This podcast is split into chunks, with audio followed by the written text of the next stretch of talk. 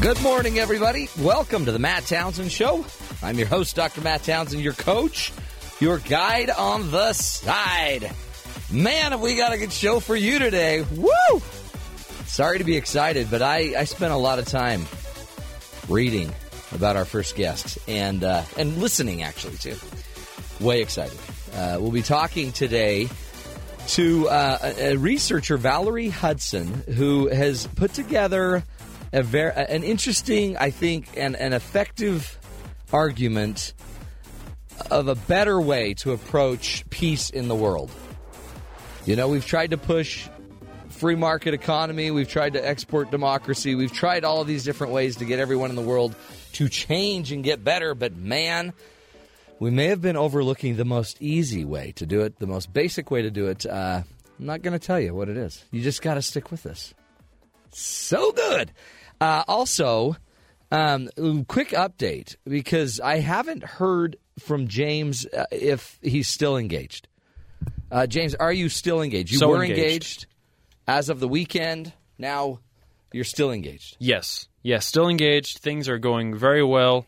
I'm now fully immersed in the complexities and, uh, should I say, joys of preparing for a wedding. Yes, you should. You should say Joyce. Yeah, I should. On air, I shall say it would joys. Be, it would be advantageous for you to say Joyce. It is such a pleasant experience. Let me tell you that, Matt. And luckily, you know what's great for you is you chose a long engagement. Yeah, a super long engagement, about two months. Yeah. Oh, is- that's so long. I know it, it feels like I eternity. thought it was. I thought you were getting married in August. nope, May. Oh man, you're dead. that's not much time at all. There's a lot to do. There's so much. Well, good. I was worried that you know you, she was getting cold feet. But if you want to be our caterer, call one eight five five chat BYU. If you've got catering deals, uh, actually, um, I'll do the catering. Oh, you're going to do the catering. Mm-hmm. Okay. What what's on the menu? Uh, cheez whiz, Crackers and spray cheese. That's what I was thinking. Yes. man, Bacon cannot flavored. Get enough cheez whiz. that's a, that's a new commercial right there for nothing- cheez whiz. This this sec, this uh, segment brought to you by Cheez Whiz, man's best friend for twenty years. Best way to start Storage. a wedding: cheez whiz. I'm proud of you, dude. Thanks. I'm glad it's sticking. Yeah, way not to mess it up. Yeah, we, hey, So we far. got two months. We got two months. Okay, good. I was really worried about that. Talk about headlines with us, Terry. Uh, a lot of stuff going on in the news. FBI on Wednesday arrested three men from Brooklyn who they allege planned to launch terrorist attacks in the United States if they were not able to join ISIS in Syria. Or ISIL, depending on your government Yeah. department. You know, they aren't the smartest terrorists. No. I mean, if, if I- you're they- going to do this, They weren't necessarily terrorists yet. They were sympathizers. They were planning. They were working that way. One, two guys from Uzbekistan, one from Kazakhstan. I think two of them were here legally. One had an expired visa, something of that nature. So um, they were arrested, charged with conspiracy to, to provide material support to a foreign terrorist organization. According to law enforcement officials, the men also plan to return to New York to commit an act of domestic terrorism if they failed their efforts to join ISIS. On social media sites that were monitored, they mentioned um, taking out the president, taking out Coney Island, taking out some other locations. Um, so yeah, they broadcasted it wide and far what they wanted. you know, yeah. Which- Facebook's not, but probably where you want to initiate your push for becoming a terrorist. yes. I mean, yeah. And this is the the homegrown terrorist, the lone wolf terrorist type concepts we were talking with Yeah, our this was like a this was like a pack. FBI. This was a pack of pack of wolves. That's scary because they could, you know, that just shows you again that a lot can go wrong if we don't pay attention. But the preemptive nature of law enforcement, they're able to kind of pick Nailed these guys it. off. Well, and that the fact that these guys aren't Well, the not very smart brightest, yeah, light bulb. Yeah, Well, it- It's great that they're posting stuff to social media. I mean, It makes yeah. There should be like a Facebook page that's the I should be in jail Facebook page, and they can post things that they're going to do. You know what? on it. Because if, they're going to keep posting stuff on Facebook, I'm pretty sure my wife will be able to bring down ISIL. there's nobody She's a machine, that huh? knows Facebook better than my wife. She is. She she's a researcher. She researches Facebook. U.S. military combat vehicles from the U.S. Army's 2nd Cavalry Regiment paraded Wednesday through an Estonian city. Wow. It's called uh, the city of Narva. Yeah. It's on the very eastern edge. Good It's city. Only a few miles separate fr- uh, from that city from Russia, which is why they did it. Interesting. Uh, it, actually, a part of the city juts, juts into Russia. It's a symbolic act highlighted the stakes both sides amid the worst tensions between the West and Russia since the Cold War. The armored personnel carriers and other U.S. Army vehicles that rolled through the streets were taking part in a military parade to mark Estonia's Independence Day. So, like Independence Day, yeah, we'll bring over the Second Cavalry. Isn't this interesting? I mean, th- I again, it almost seems like they're at war. NATO has had they either have plans or they've started moving like uh, defense uh, groups into closer proximity to Russia, Yeah, and that has Russia really I'm sure. not uh, happy with those sorts of movements, causing them to. Uh, uh, there's been uh, I was watching a video. There's been uh, what Russian bombers are flying across the border from Russia into Eastern European Doing- countries oh, doing little flybys, doing training flights, and then uh, those those countries send up their fighters to kind of shadow them, and they're Yeah, all well, looking at each other, yeah. and He's he's a tease. That Yes. Putin. he he knows how to push people's buttons. Classic Vlad. Classic Vlad. That's funny. This Don't- one- you're, you can't call him Vlad. Oh, we're on a we're on a nickname basis. Are you guys close? Yeah. Is he coming to the wedding? Um, I am going to send an invitation. See what happens. He's got he's a busy guy though. You know, Vlad, Vlad. Yeah. rich dude. He just He'll shows get you a up. good present. It's in Provo. Hey, what's going on? Hey. this one made me laugh. House Speaker John Boehner gave the chamber's 400 plus members a few reminders Wednesday about decorum inside the halls of Congress, including rules on punctuality and proper attire. Ah, The Ohio Republican delivered a subtle reprimand telling offenders, You know who you are. Male members are supposed to wear a coat and tie on the floor when final votes are cast. Some members, notably Representative Sam Graves of Missouri and uh, Duncan Hunter Jr. of California, routinely show up in leather jackets and blue jeans to vote. well, those are the cool guys. Boehner also told members they need to start arriving on time, and there was an applause to that because apparently people think there needs to be a certain amount of decorum Yeah. when you're representing your country, representing citizens, This isn't the scout troop. and you're rolling in a leather jacket to vote on a tax initiative or something. I mean, you would want to distinguish yourself. You'd want to dress a little differently. I mean, serious. I mean, don't you think? I mean, Harry Reid wears sunglasses. right. Well, So why can't these guys wear leathers? James would walk in with his chaps on. I just I found it funny that the Speaker of the House had to tell everyone the dress code. You guys, Guys, come on, wear a tie. I'm serious. Don't make me reprimand you. But see, they just run in. You know, they're probably in their offices. You know, doing Zumba, right? They're just hanging out playing. and then they got oh, we got to vote. Gotta playing get in. Candy Crush or something, and then they come running in. Oh wait, something They're- important's happened. I had to vote. Oh, They're in their leisure suit. Ah, geez. Well, okay. that's good. Yeah. has w- the uh, dog or the planet? Yes, The No. almost planet. 2006, Pluto was demoted. I know that was so sad. I There was- Pluto. There was consternation about that. It was well. People were not happy, If you you know, it's like at Disneyland. If you if you're not this tall, you can't go on the ride. especially kids like me who had to learn the planets. yeah. Now you have to leave off Pluto. Yeah. What's going on there? Well, Pluto and another so-called dwarf planet named Ceres Oh, ah, could be poor guy. reclassified as planets later this year. Vanderbilt astronomer David Weintraub Sure. Yeah, sure. He thinks that with the information from NASA's spacecraft that will visit both dwarf planets, I mean, do they want to be year- called dwarf planets? that's how they're classified because they're not a planet. Well, aren't they supposed to be called little planets? they could be called that, but that's a video game. Might yeah, be that, kind of confusing. Yeah, yeah, Okay. well, true. but I, I just think okay, so they might become planets again. Now, I found this out. Pluto was demoted because it's not seen as the dominant object in its orbit because it crosses with another planet, so it's not always the furthest planet out. See, the psychologist in me says that that it's not a narcissist. It's not the dominant object in its orbit. Right. So they what- might it- come back. It's what happens when you get married. You all of a sudden are not the dominant object in your orbit. I, I become beautiful. a Pluto. That's right. You're demoted. You've become a dwarf planet. You're number two. But, but and then but your spouse becomes the sun. yeah, the gravitational pull from the spouse is incredible. Hot. in the sense of they just affect your whole life. They just blow it all up, Yeah. and they demand things. Oh, sorry, I'll be quiet. In the end, this is a great lesson for you, James. Okay. Sometimes you're a pla- sometimes you're a planet, sometimes you're the sun, sometimes you're a dwarf planet. Play your role. Give it a give it some. Sometimes you're not even a planet. You're just an an astronomical entity. Sometimes you'll be brought back in.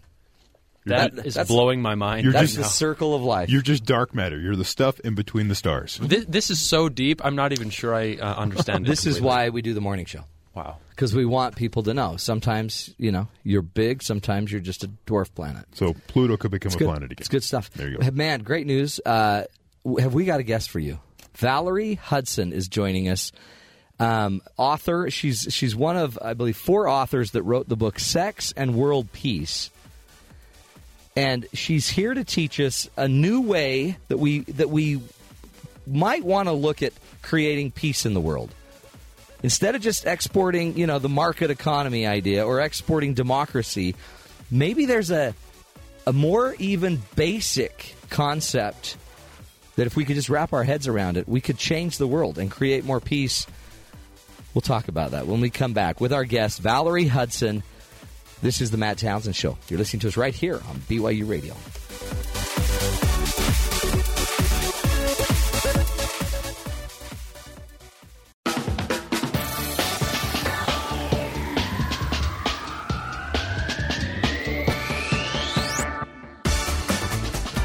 Welcome back, everybody, to the Matt Townsend Show.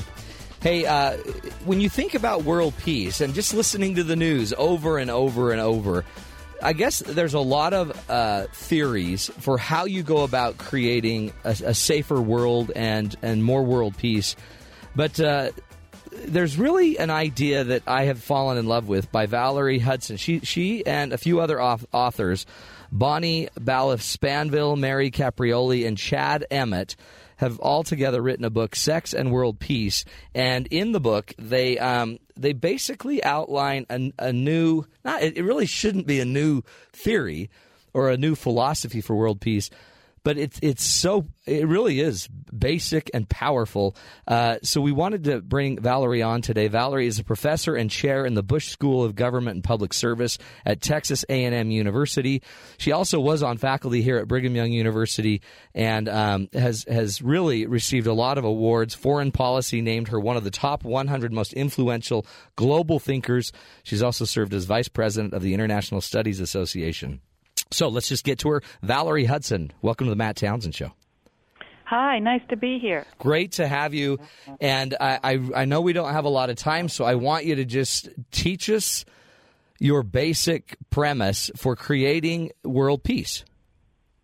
Well, Matt, I think it's pretty simple, which is uh, you're not going to get peace between nations unless you have peace between the two halves of humanity, uh, male and female. Uh, and to think that, that we can have uh, oppressive or exploitative or violent relationships uh, between the two halves of humanity and then expect somehow magically that we're going to, say, solve the Arab Israeli conflict is, is really, you know, uh, unrealistic. Right. No, exactly. And, and, and you, you tested the idea and, and went about aggregating the research. In fact, one of the great, I think, contributions or outcomes of this is your website, um, the Women's Stats Project. Right? Oh, Where- thank you very much. Yes. Um, believe it or not, uh, BYU and Texas A&M are host to the largest compilation of information about the status of women available anywhere in the world, and it's freely accessible uh, through internet. Oh, I mean, it really, it's. It, I think it's phenomenal. So everybody, go check out that website, womenstats.org. But tell me, let, us kind of get into some of the details. So eh, this isn't this doesn't have to be divisive because it's not a male female a man against women thing that a lot of people, you know, I don't know, seem to fight against when when you think of a movement like this. It's more the simple idea that when women are are in communities or uh, globally in countries where they are safer and um, protected and uh, given equal opportunities and equal voice, those countries flourish more than where they're not. Hands down. I mean, the empirical evidence is so overwhelming that, you know, we should consider it some sort of, you know, law of the universe. Yeah, totally. Um, the universal law. True. It yeah, the be. universal law. You want to flourish as a nation state? Yeah. You know, Elevate all women. humans, right. Yeah, it's it's uh, whether we're talking food security, whether we're talking economic prosperity, whether we're talking health, whether we're talking government, you know, whatever aspect of nation state security, national security you want to point to, I, can show you empirically, and others can as well. Many other scholars have done research also on this topic that the, the more empowered women are, the better off you're on all of these dimensions. I mean, if you think about it, it makes sense. Like you were saying, if half of humanity isn't empowered, then how could those countries or areas of the world thrive and flourish to the same level than if we were all empowered and, and growing? And one of the things I, I love how you actually came to to push this research. You were sitting with a bunch of faculty and uh, you were giving your idea, your hypothesis, I guess, that women um, that, that that evaluating the security and the health of women was a was a basic factor for creating world peace. I, I think that was your premise. Uh, to talk about what your story there, and then and then how you went and started researching and found out that you know there's there's many more women that have suffered over the years than than men. Yeah, it's it is true. Um, although I'm surprised uh, BYU Radio is asking me this because it happened at BYU. Sure. But it, it is true that um, when I first began to propose this research in my department, um, you know, over a decade ago, uh, the the first reaction was, you know, if, you, if you're interested in blood spilt and lives lost, you know, you need to look at democratization, you need to look at ideology. You know, women are really not part of this picture, and I think that was pretty common for that time period. Yeah. I I have you know no doubt that. Um, you know, if we if I were to do this again in the Department of Political Science, things would be far different. Um, but uh, I, I must admit, I was kind of struck speechless by the fact that I was told I was barking up the wrong tree entirely, mm-hmm. uh, and that uh, they could see no merit in the idea. So, uh, you know, I went back to my office very, very discouraged, and uh, and yet there was something inside of me that that knew that this was actually correct, and that they were simply down on what they were not up on. Mm-hmm. So uh, I did a little thought experiment, enlisted the help of my research assistant, and we put together uh, a tally sheet of um, the best estimates of how many lives had been lost in all of the conflicts, whether uh, interstate conflicts or civil conflicts or genocides that had taken place throughout the entire 20th century. Uh, and we come up, I think we came up with a figure of about 152 million. And then we took the UN's estimate of how many women were missing from the world's population just at the end of the century, right? So we're huh. comparing 100 years of lives lost versus how many women should be in the world's population but aren't at the turn of the 21st century. And that latter figure was 163 million. Mm. So if you want to talk about blood spilt and lives lost, I think you've got to talk about women. There is a there's a hidden, if you will, gender side uh, that's going on that that doesn't make the front page of the New York Times, but is in fact shaping our world. For example, by all rights, okay, given that women live longer than men, mm-hmm. there should be about 98 men on the planet for every 100 women. But in fact, Matt, there are 101.4 men for every 100 women on the planet. That's not natural. Hmm. Right, no. No plague caused that, right? Right. That is entirely man made. Women are no longer half of humanity for reasons of gender inequality, gender discrimination, and the devaluation of female life. I mean, just Why in aren't we talking about that? Well, right? exactly, and I get, and I, as you think about it, just China alone, right? They're, they're selecting Right. out the gender of, That's the right. of women, of, of female, uh, and By um, the year 2020, the Chinese government estimates that among the young adult population from 15 to 34, there'll be um, about 50 million more men than women. wow.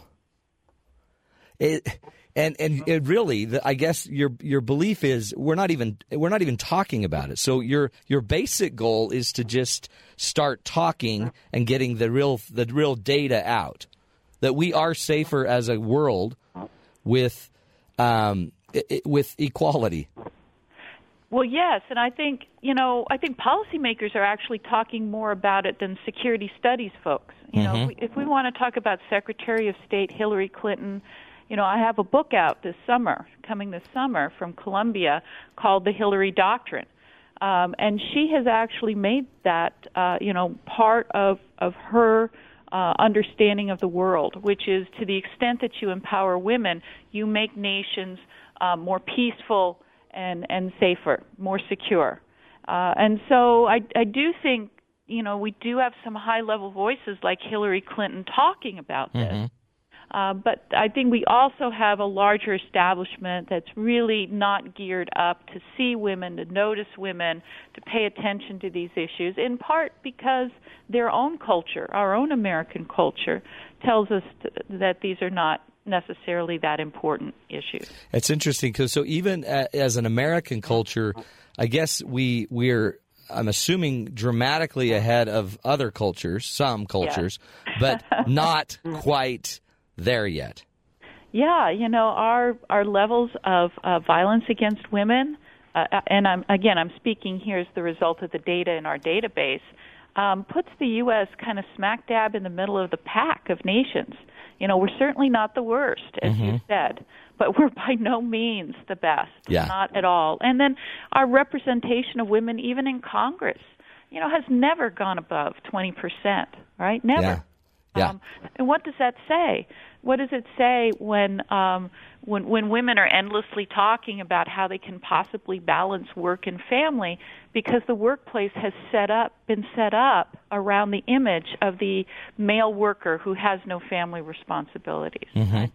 How do you how do you train? I mean, I guess it's just communicating it about it enough that it becomes an option because is, are- aren't a lot of uh, uh, women are still choosing certain careers. They're still choosing certain fields, right? So it is some of it is their choice. They might be choosing roles that might even not pay as well.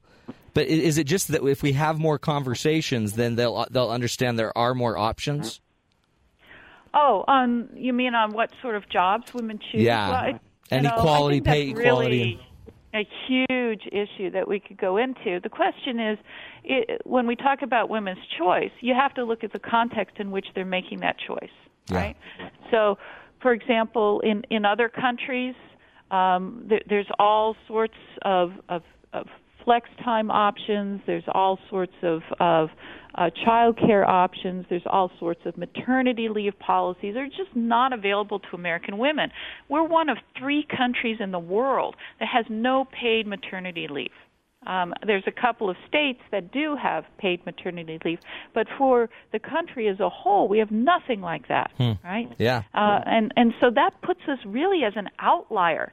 Uh, so when we talk about women's choices, we have to look at the context in which those choices are made, and that's what we need, I think, to uh, to hone in on is the structure of the choices and not the choices themselves. I, I love that. Do you, do you sense that um, it's harder to move the needle in this area in the United States, or would it be harder to move it in the Middle East, or are they the same thing?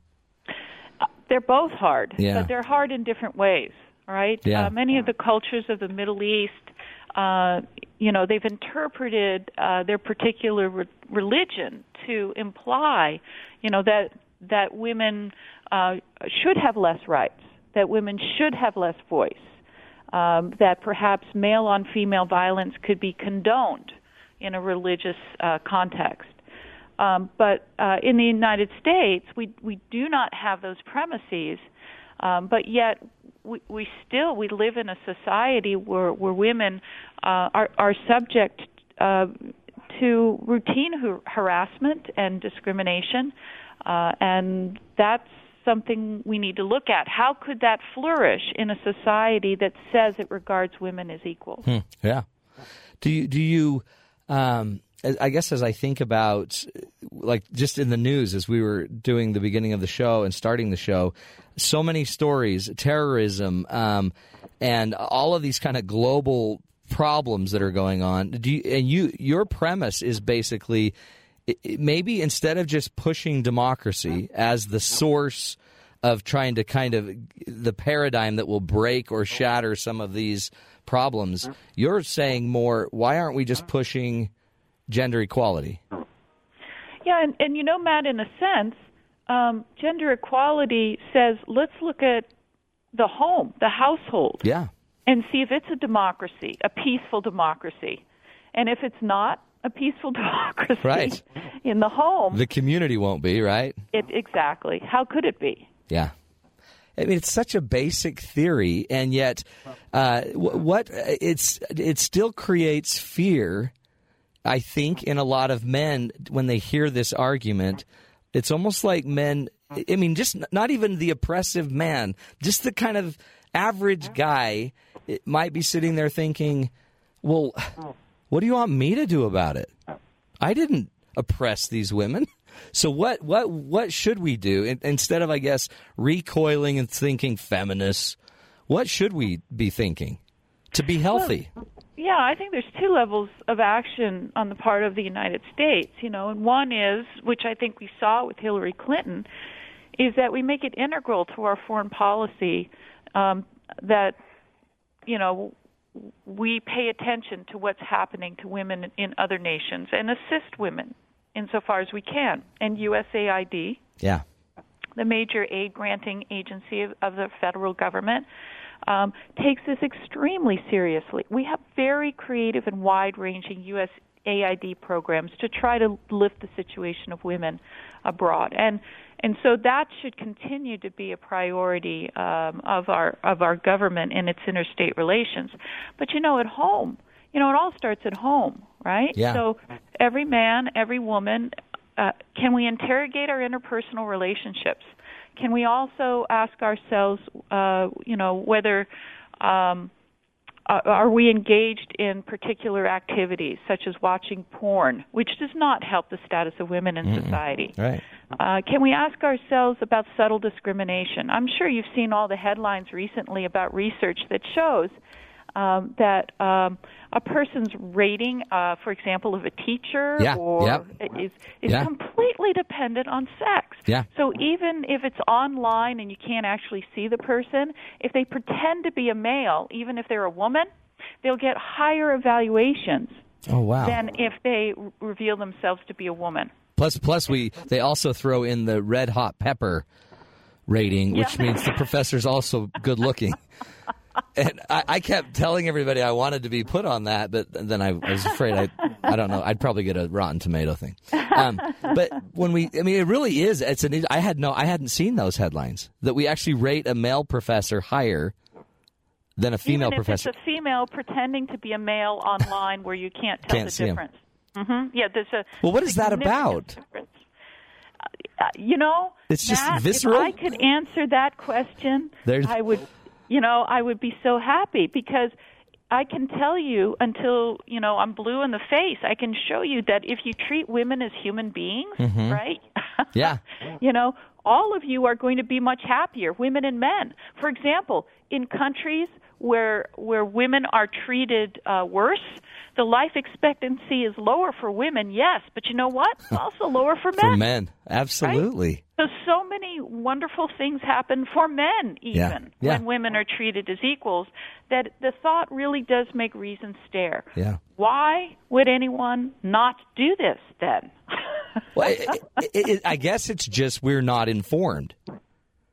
Yeah, Is it? or it could be that for some reason there's, shall we say, benefits to controlling, uh, oppressing, gratifying ourselves at the expense of other human Yeah. beings. Well, even and even at the expense of longevity, health.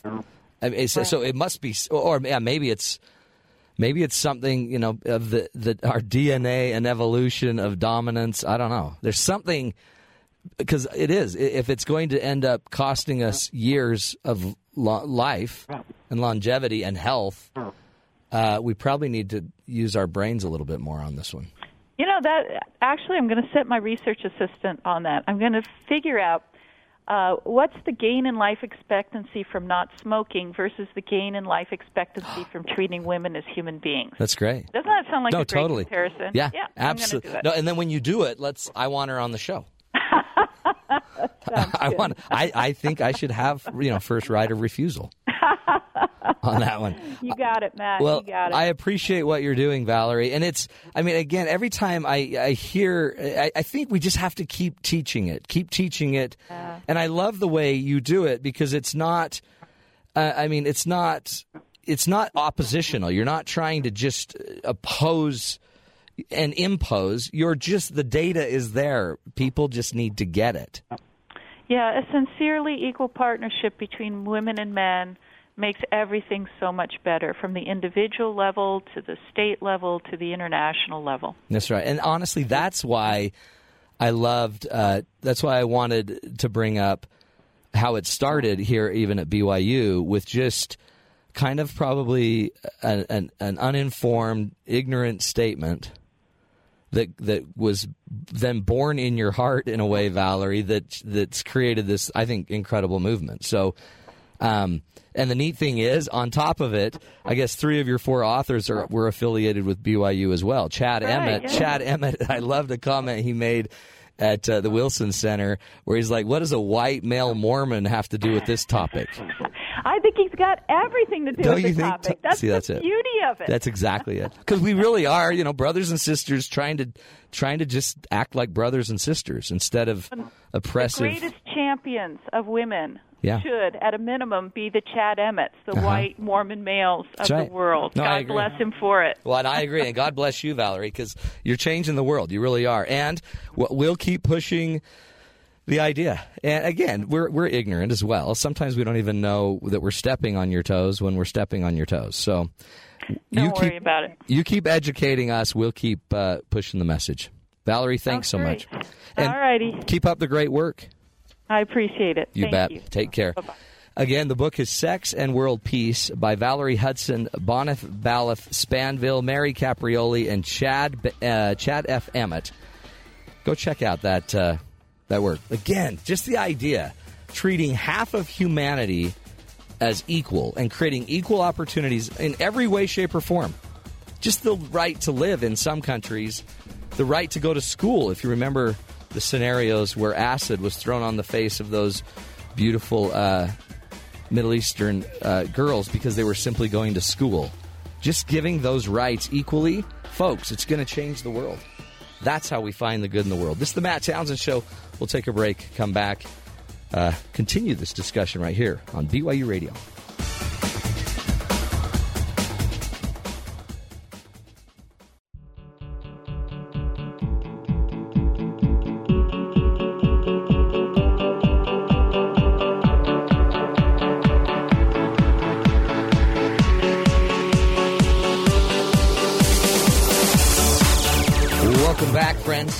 To the Matt Townsend Show.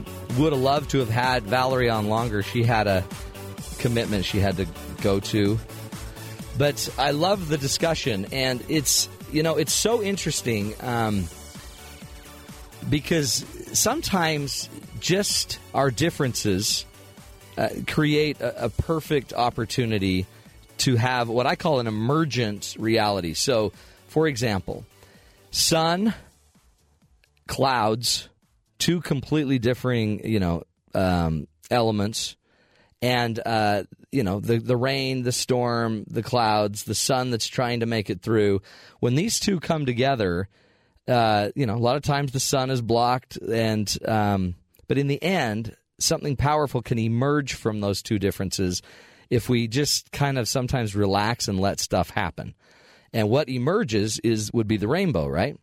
And I think the same thing happened in a way. I can't speak for Valerie, but so Valerie was on campus here at BYU for 24 years and was studying about women's rights in safety and security.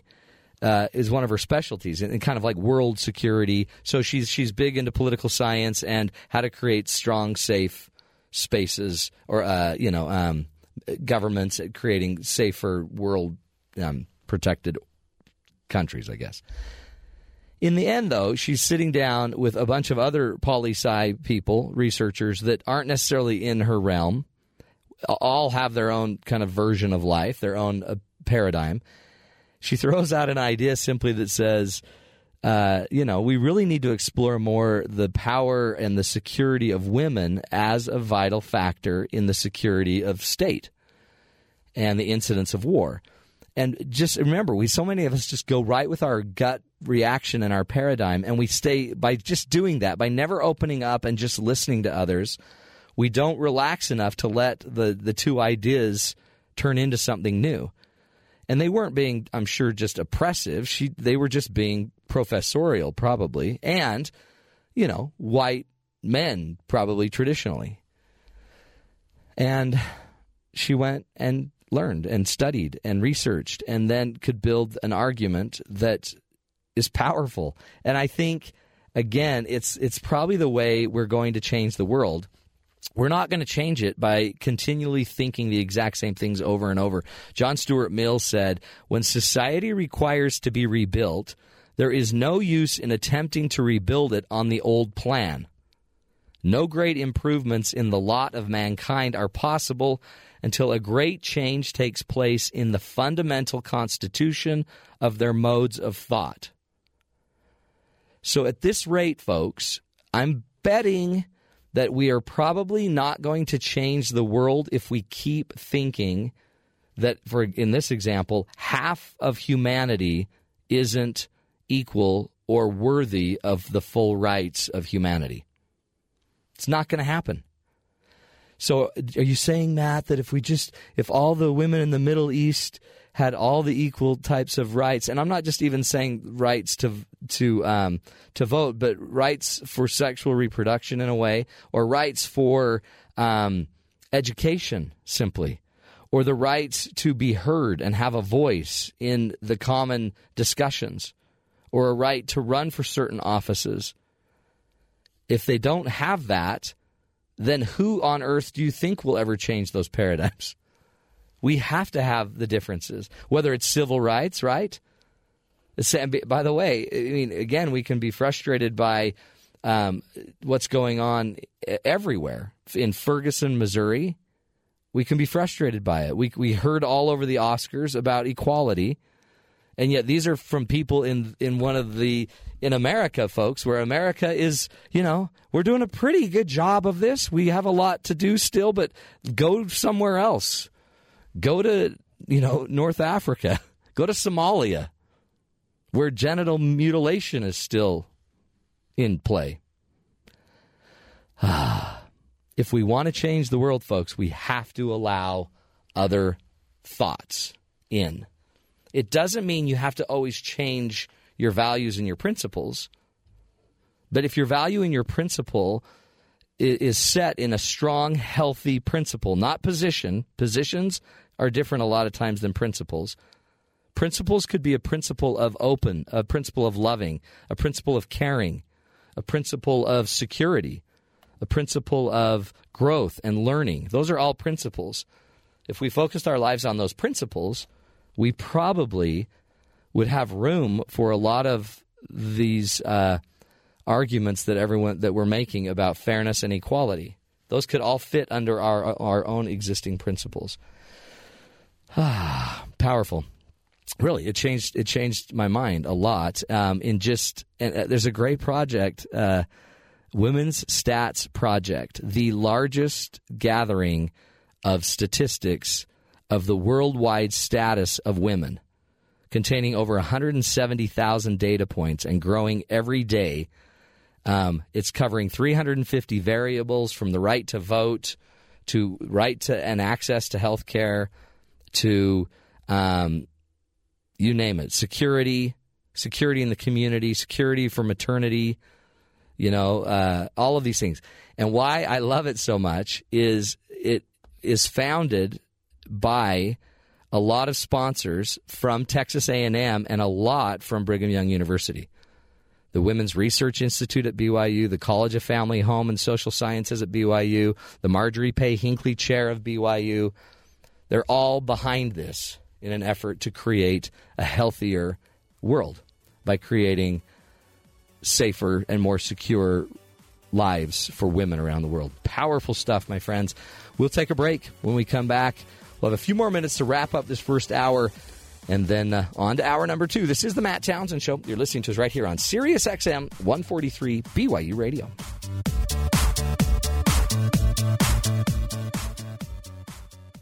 On the Appleseed, we share stories and interview storytellers who aim to change the world.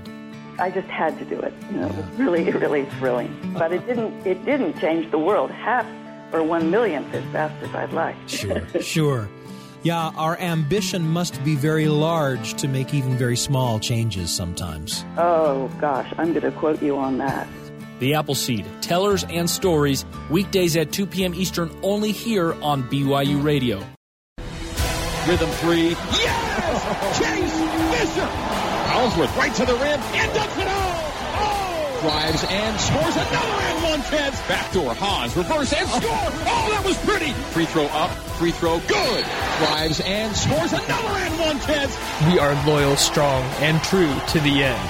BYU at Gonzaga, Saturday at 10 p.m. Eastern, 8 p.m. Mountain Time, here on BYU Radio.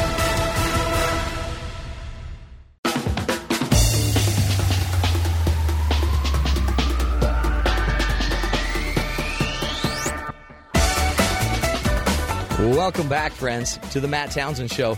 Hey, as we're talking about kind of fairness uh, and equality, uh, apparently Abercrombie and Fitch, they've Fitch, Fitch, Yes. Finch, Fitch. It's F I T C H. So They're they're the in trouble. company. Yes. I mean, they're always in trouble.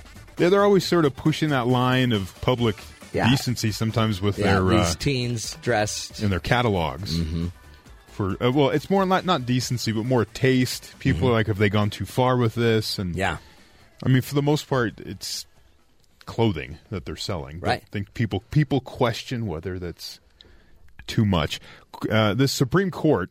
If you ever read Supreme Court stories, you, Every day. some of them start with can't get it. court watchers. Yeah, Which is the Court same thing as royal watchers. They're Yeah. reporters who uh, court court. watchers, boring people who have that love the law. or people who have a tough job taking something really boring and spinning into something interesting. So the Supreme Court on. Wednesday found the justices appearing to side with a Muslim woman who was not hired by Abercrombie and Fitch because her black headscarf supposedly conflicted with the company's dress code.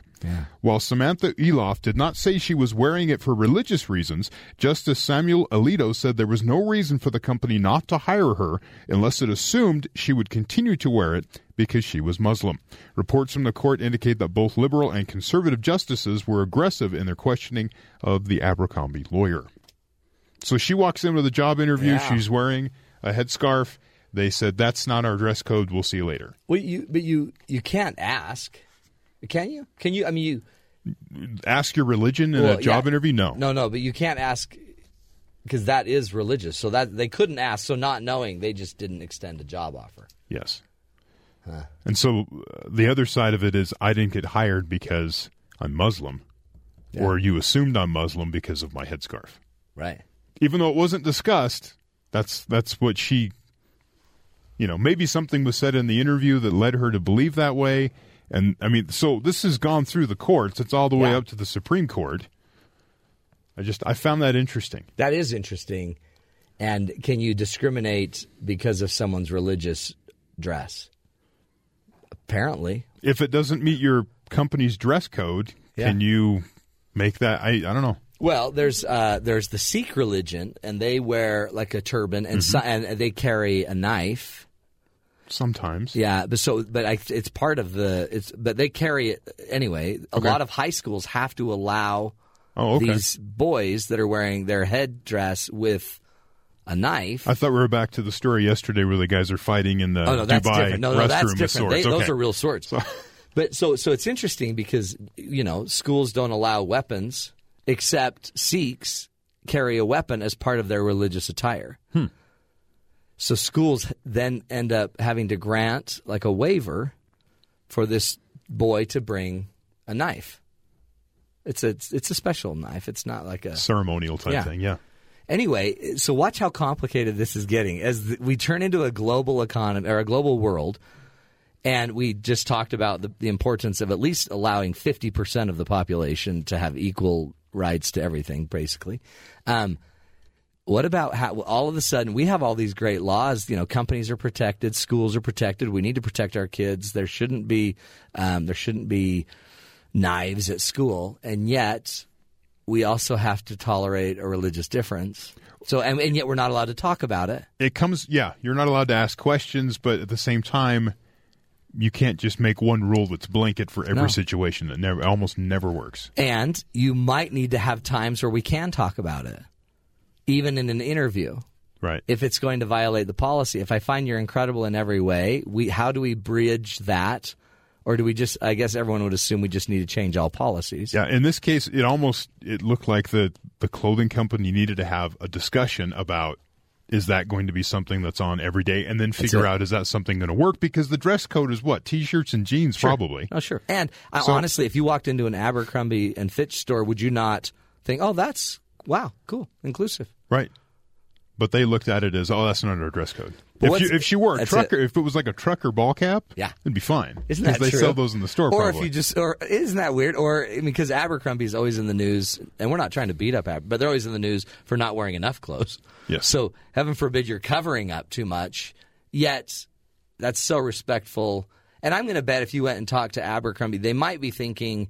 Sometimes your PR department or some person's just trying to follow policy, and they might do it in a more zealous way than you may have ever wanted them to. That way, because I'm sure they don't want to be in the news with the Supreme Court right now. no, absolutely not. not for this. So um, They but- want to be in it for their uh, catalogs because That's that, that's kind of edgy. Yeah, This that- is oh, like and everyone's going to go look at it. Yeah. But maybe this is part of the deal too. When you think about, like we were talking about earlier, this is maybe where we need to start thinking, and notice that there's going to be differences. We we always draw these black and whites, these strong lines, and sometimes maybe the lines that are the policies keep us from thinking, keeping keep people from thinking. But what's the right ah. thing to do versus what do I do to follow the rules? And then we go full circle now, where though remember President Obama is really being careful not to peg this as a war against Islam. So doesn't want to use the word Islam, doesn't want to use it with extremists. And he's saying that because that's what they want to hear to be to legitimize their movement. Uh-huh. Yeah. He doesn't want to do that. He doesn't want to be the spokesperson. He wants them ISIS. to be terrorists. He wants them to be radicals in that way, but he doesn't want to associate them with a religion because that's what they want. Isn't this weird? But then there's a ton of backlash on Obama for that. It's complicated. And so think about it just you as the average Joe. If you walked into an Abercrombie, would you sit there and think, oh, why is she wearing that headdress, that habi, hajib? I why would, is she wearing that? I that? would think, whoa, those jeans are expensive. What am I doing in this That's store? I'd like, what the? Going to the Gap. That's mine. That's interesting. That- I but think about it. I guess in our lives, d- would we discriminate against that? When you see somebody wearing something like that, do you immediately discriminate? Do you think, ugh, there's a terrorist? Because if that's where your head goes, you got to work there. This isn't about working on Aber- Abercrombie. You got to work on your own head. When you see somebody walking across the street covered like that, do you have an do you have a reaction, an emotion, a thought? I wouldn't immediately think weird or terrorist. And it's weird. It doesn't matter. It could be the same thing. It could just be a guy low riding pants like James when he walks in. You're like, James, pull your pants up. It could be, um, it could be Mormon missionaries riding their bikes down the street. It could be, um, just people that it could be Amish. It could be. There's think of this country. It's everywhere. Yeah. I wonder if the Amish could get a job at Abercrombie. I don't know. I know the missionaries could. Hats and beards. I don't know if that's in their dress code. You can't work as a missionary. Um, anyway, interesting discussion. It's cool, folks. This is life. And isn't it interesting how complex it's getting? It's much more complicated now. You open up the internet, for heaven's sakes, things get crazy. We're going to take a break. Hour number one, done. Wrapped up with a nice little bow. When we come back, hour number two, have we got a, a cool topic for you? We're going to be talking about a worm robot. What if we took a worm's brain and put it in a robot? What would happen then? We'll talk about it up next hour right here on the Matt Townsend Show on BYU Radio. Good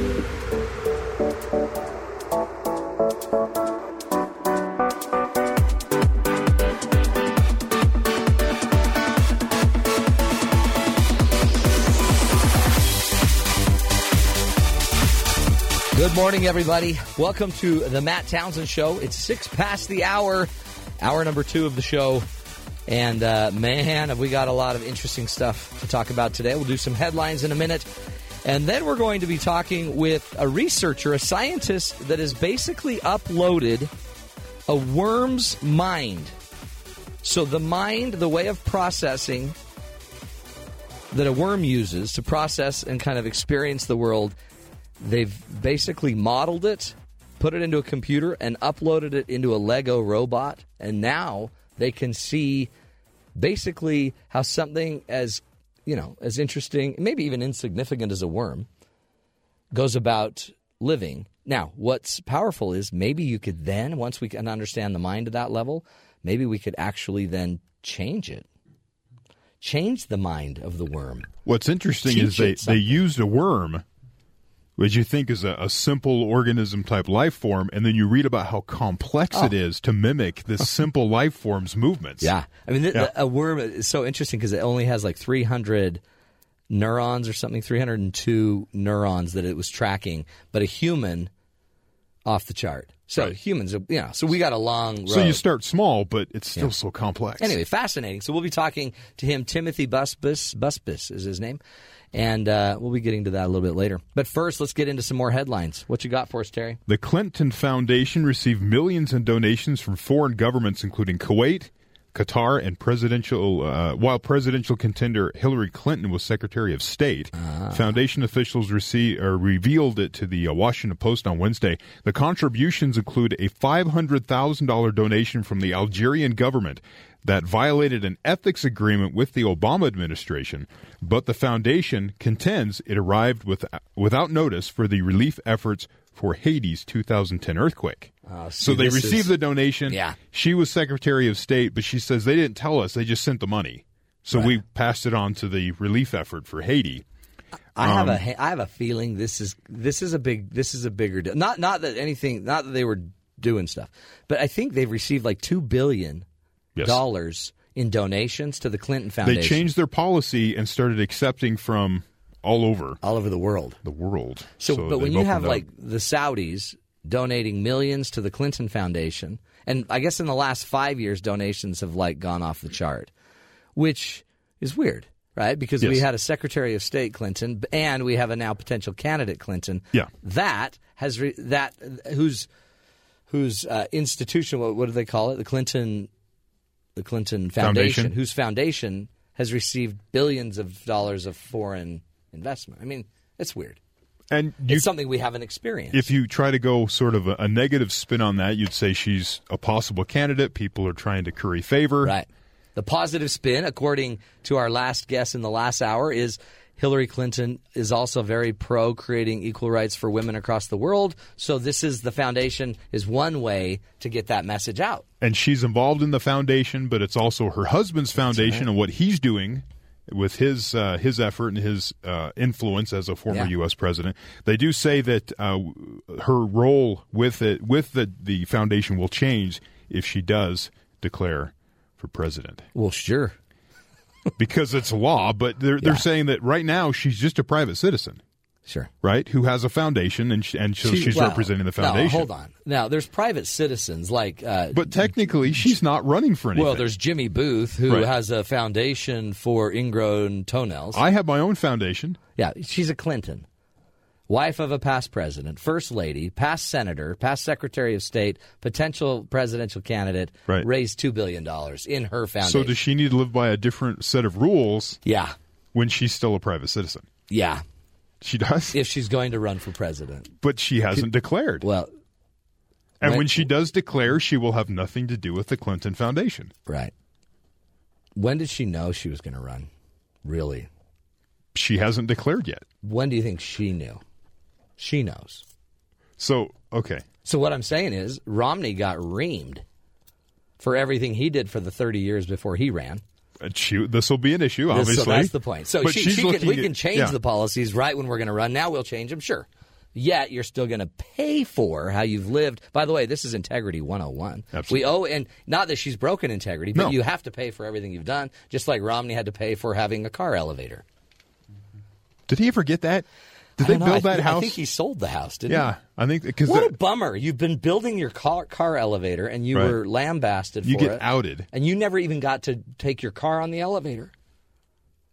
and That's a bummer. relatively speaking, it was a bargain probably for him to get a car elevator. Totally, compared to probably buying more And property. when that came out, and people were just outraged. I was asking, if you had the opportunity, would you not get a car elevator? I would. I would. I, I would get an elevator for my car, even if I didn't have a car, There you go. or a need to lift a car. I think it's a cool way to park myself. I do too. Oh well. Any other news? Uh, Wisconsin lawmakers, Mm-hmm. thousands of union supporters protested as Wisconsin State Senate passed a right to work bill on Wednesday, Hmm. barring labor contracts that require workers to pay fees in the private sector. Union dues, those types of fees. Hmm. Yes. Republican Governor Scott Walker, who's out there He's a potential candidate. testing the waters, is set to sign the measure if the state's assembly approves it next week. Republican lawmakers fast track the bill uh, through the processes. If the bill passes, it is expected, as ex- it's expected to do, uh, Wisconsin will become the 25th right to work state. Wow, that's a big deal. I mean, He's the one that was fighting the teacher unions Yeah. a few years back. that's a union state. Really? Wow. Blue collar, not anymore. Not anymore. That's cool. Yeah, so there's some changes cool there. News. Cool news. South Isn't it weird? Ch- Life is changing everywhere. Yeah. Mm. Things are adjusting. Southwest Airlines notifi- notified the FAA yesterday of a serious oversight. It failed to conduct a mandatory inspection of some of its planes' rudder systems. Yes. The weird part, the inspections still aren't done, but the planes are still flying. I know. Don't you find that weird? Okay, so this is a problem, but you got five days to fix it. But if you're if you're one of the passengers in those five days, are you not thinking, huh? Did The- you say rudder problem? No. the article in capital letters puts the FAA is okay with it because the inspections were for a backup system. Okay. So if the primary system's fine, great. If it fails, well, you know, Yeah. you got five days.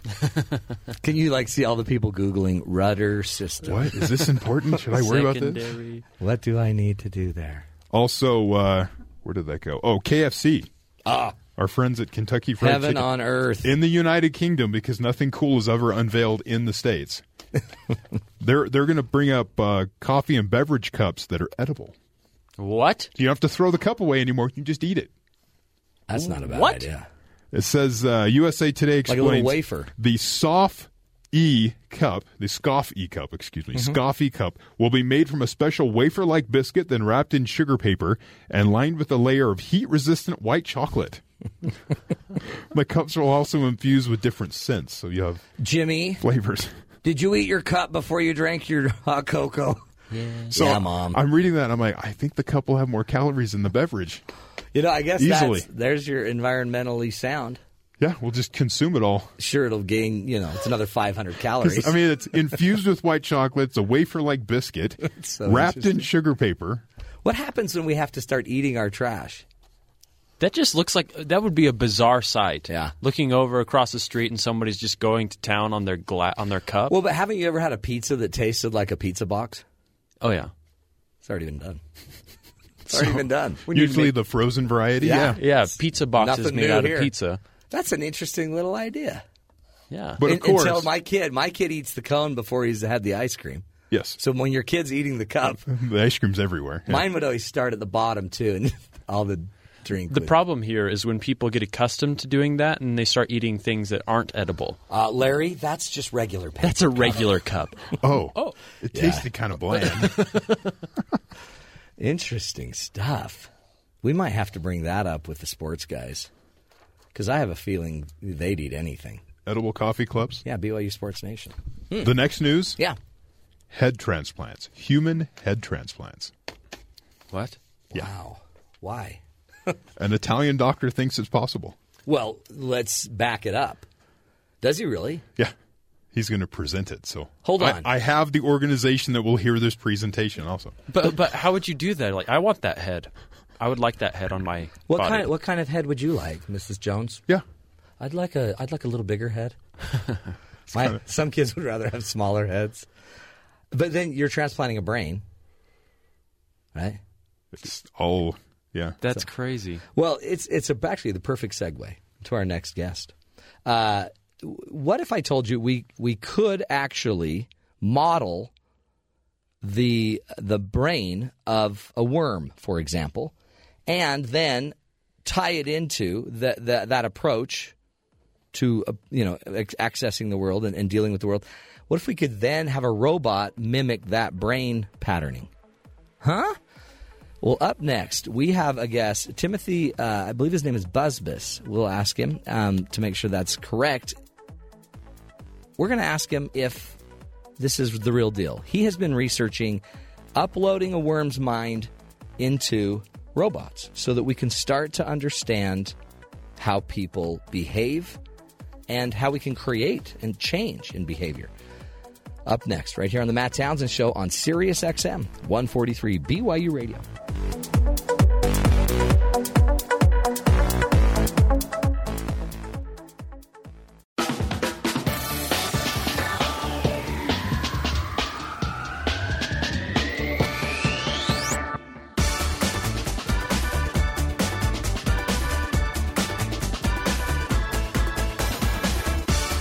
Welcome back, friends, to the Matt Townsend Show.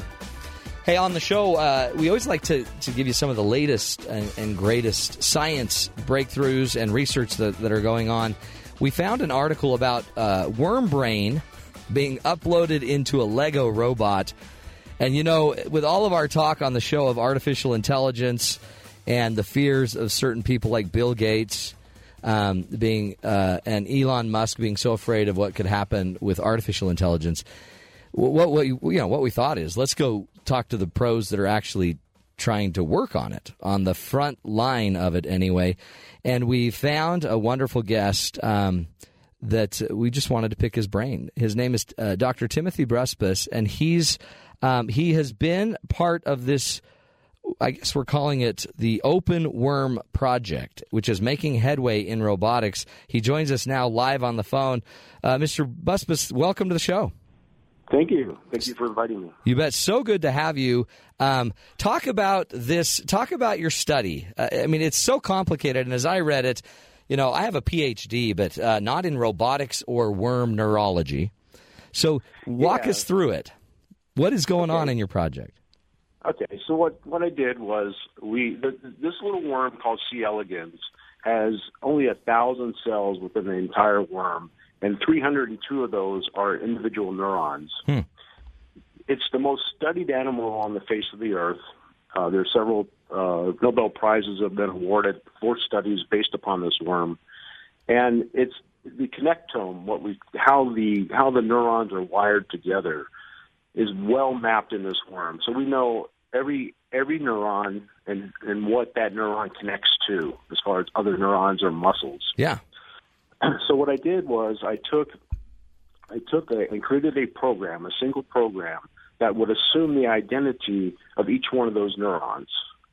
So out of the 302 neurons, we started 302 programs, each one of those programs representing each one of those neurons. Hmm. And we connect those together using what we call UDP, which is like TCP on the internet. It's user datagram. Okay. So, so it's it's a way to message between the programs. So, so you've now got. So you you took the worm, uh, C. elegans, which is the most studied worm, which is pretty simple in, I guess, in the in its complexity. So it was easy. It's easier to do than probably higher, more complex worms, I guess, or other entities. Um, And then you you figured out the 302 neurons and created programs for each of those, and then tied them all together. Correct. Wow. What's what's Then we yeah? Keep going. ahead. Okay, so then what I did was I created a program that uh, would read the sensors from the robot, and based upon we, we know what neurons are sensory neurons and, and what what they what they represent. For instance, odor. Um, uh, they're activated because of odor, because of food. You know, uh, Like- sensing food, Like visual or yeah. yeah, touch, things like that. So, so we use certain certain. We, we, we took these the uh, sensors on the robot, like the sonar, and we and when it reaches within 20 centimeters of an object, it starts firing. Just just starts firing to those sensory neurons that represent nose touch. Huh. Then on the other side, we, we capture the motor neurons. so so we, we take the motor neurons and we, we connect it to sort of like virtual muscles. So there's 95 muscles, and, and the nice thing about the worm, the body muscles are very very um, they, they go down the body of the worm on the left and the right. Mm-hmm. So we capture we captured the left and the right, and we, we take the, the values, the weighted values of what the connections from those neurons to those muscles are. So so if that that neuron connects to that muscle, say with four connections, Mhm. we use a we use a weight of four, Okay. and what we do is we add those up on the left and right to drive the wheels of the robot, on the left and right wheels of the robot. Yeah. So when we activated the the the simulated brain, what we saw was that uh, that the the brain would start up, and then it would eventually get to to the motors, and then the, the robot would just start you know wandering around. And experiencing the room, much like uh, the worm would. Right, and to our great surprise, what we saw is like when we started uh, simu- stimulating the nose touch neurons, sensory neurons, the robot actually stops, backs up, and moves a different direction. Interesting. Now, the unique thing here, though, is that just like if you had a chair in your room and you walk, you have to walk around that chair every day. Yeah. You don't walk around that chair exactly the same every day. That's true. You know, you know, you go a little bit different you know, each time, and that's what we observe in the robot too. It doesn't go up. To, it's not like you program the robot to stop, back up, and, and you know, Right. turn forty five degrees and go a different angle. The robot does its own thing. I mean, it figures out, okay, well, there's something here, so I'm going to go around it, and it just, you know, it, it each and every time is just a little bit different, just like just like an animal. When you turned it on, and you so you had everything connected, and you turn it on, did it did it just perform the first time you did it? Yeah. Yes. What, was that what was that what is what was that like for you? Oh, it was mind blowing. Because that had to be the culmination right there. Like, how cool is that? That's yeah, great. Exactly. Yeah, we, you know, we thought, uh, you know, I thought maybe just like wander around Yeah. and do, you know, aimless stuff. You know, right. Didn't really expect much out of it, but when it actually, I saw it actually behaving like like like an animal. I thought, wow, this is this this. So so what that proves is that the connectome, how how our brains are wired, or at least at the worm level, really dictates or how we behave. Huh. Yeah. Our activity. Yeah, how, how we how we perceive the world and how we react to the world. How, how you because you because it did it just took off and if it ran into a wall it would start learn it does it doesn't learn though does it it just goes by Well, it- that's what I'm saying. It's pre-programmed Yeah. into how the brain is wired, Mhm. and that's kind of disturbing to a few people. Well, yeah, because then we are pretty much set to be a certain way. Uh, Do you see? So I guess I'm assuming your future research would would try to take this to higher level organisms. I guess more complicated organisms. Yeah, absolutely. Yeah, we're we're studying what we call I call cortical programming, Mm-hmm. and what we're trying to do is we're trying to take what we learned from studying this this connectome and the, and the way it works. Uh, we're trying to expand that and create you know a higher level artificial brain. But now you you say yeah, an artificial brain. You say you're only twenty to thirty percent of the way towards where you need to get.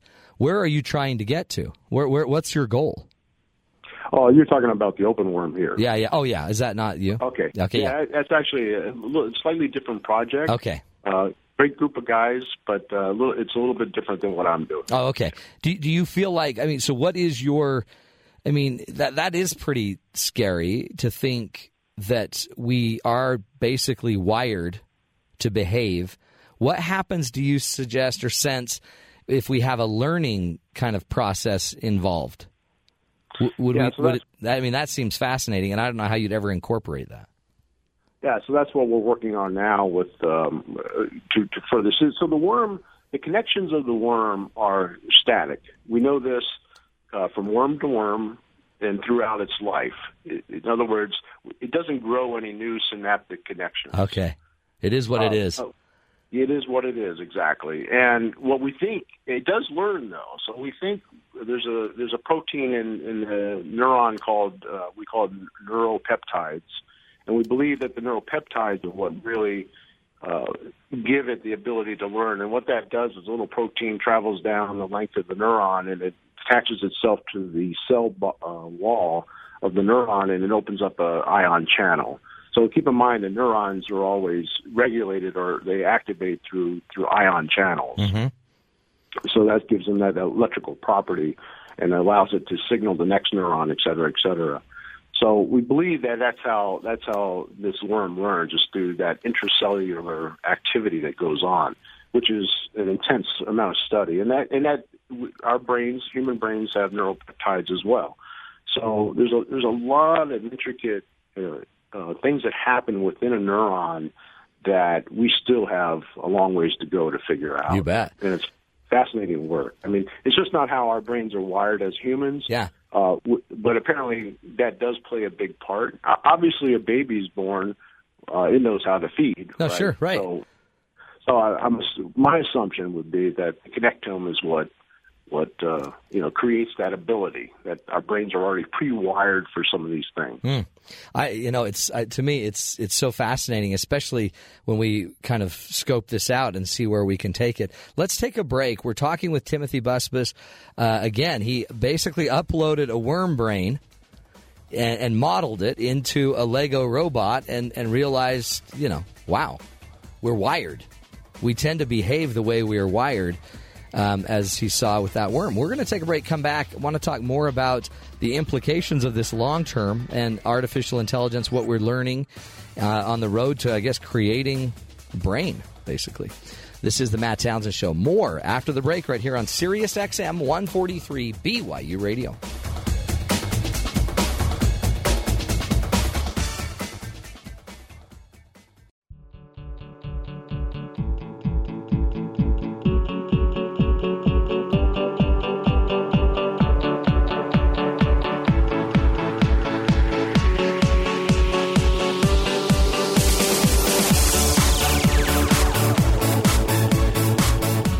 Welcome back, friends.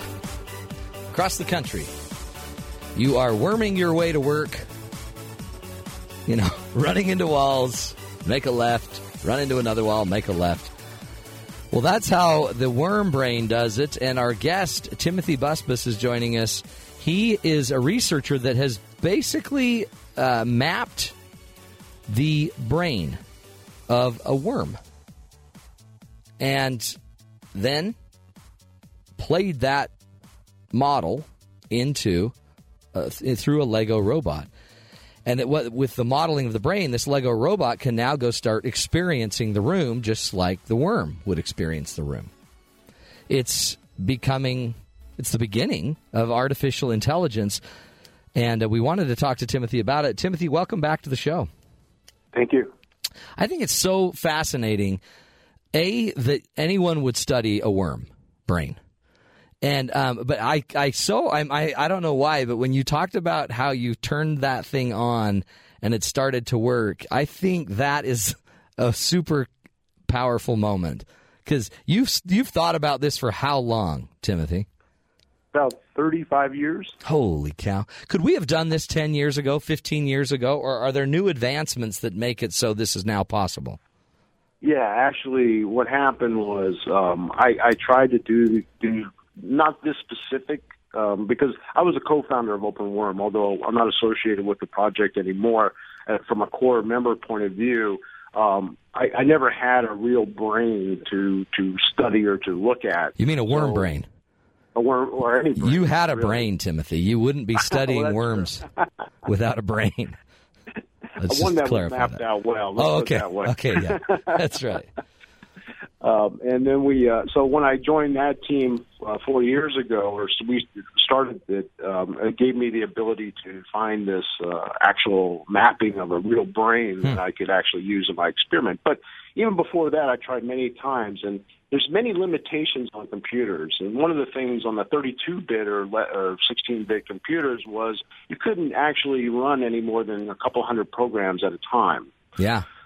so I was having uh, lunch with a friend, and he goes, "Well, Tim, have you thought about the fact that you know you have a 64-bit machine now? So maybe it's the ability's there to run more." That's amazing. So Yeah. I ran back and started 300 programs. Just started 300 like notepads or whatever, and wow, I thought, okay, it works. I can actually do go more than than uh, 200 programs on a computer.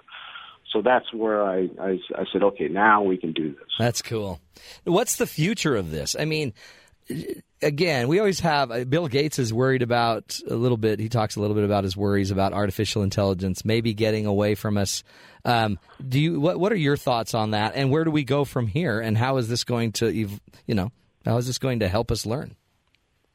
Well, the the thing is, we there's so much to explore, right? I mean, there's there's so many things about um, about uh, uh, simulating brains that makes it very valuable to us. One of the other major discoveries I made was that it's we found out that the, brain is extremely recurrent. It has a very recursiveness to it. In fact, uh, and what I mean by that is neuron A will talk to neuron B, and often neuron B actually will talk back to neuron A. So, and and what we found that was really um, a surprise was that that grows exponentially the deeper you go. So by the time you get to the fifth, so if neuron A has uh, has maybe next to say 19 neurons, and and maybe out of that, maybe seven of them go back to neuron A. Well, you go down the next layer, and those 19 neurons will connect to so this a certain number of more neurons. And, and out of that, maybe 15 or 20 or 30 of those go back to neuron A. And you, by the time you get to the, the fifth, you go down five layers deep, you got 50,000 connections going back to neuron A. Wow. And when you think about it, your brain's always on. Yeah, Even when you sleep, your brain's very active. that's right. So this what we're discovering is this recurrent network we believe has a tremendous amount of uh, gives us the ability to to continually to think and to to do things that we don't realize uh, the all the activity that's going on in our brain at all at any given time. so you know, the, the, these these are some of the things we're discovering, and, and of course, you know, there's a lot of you know, the big fear right now is Alzheimer's Right.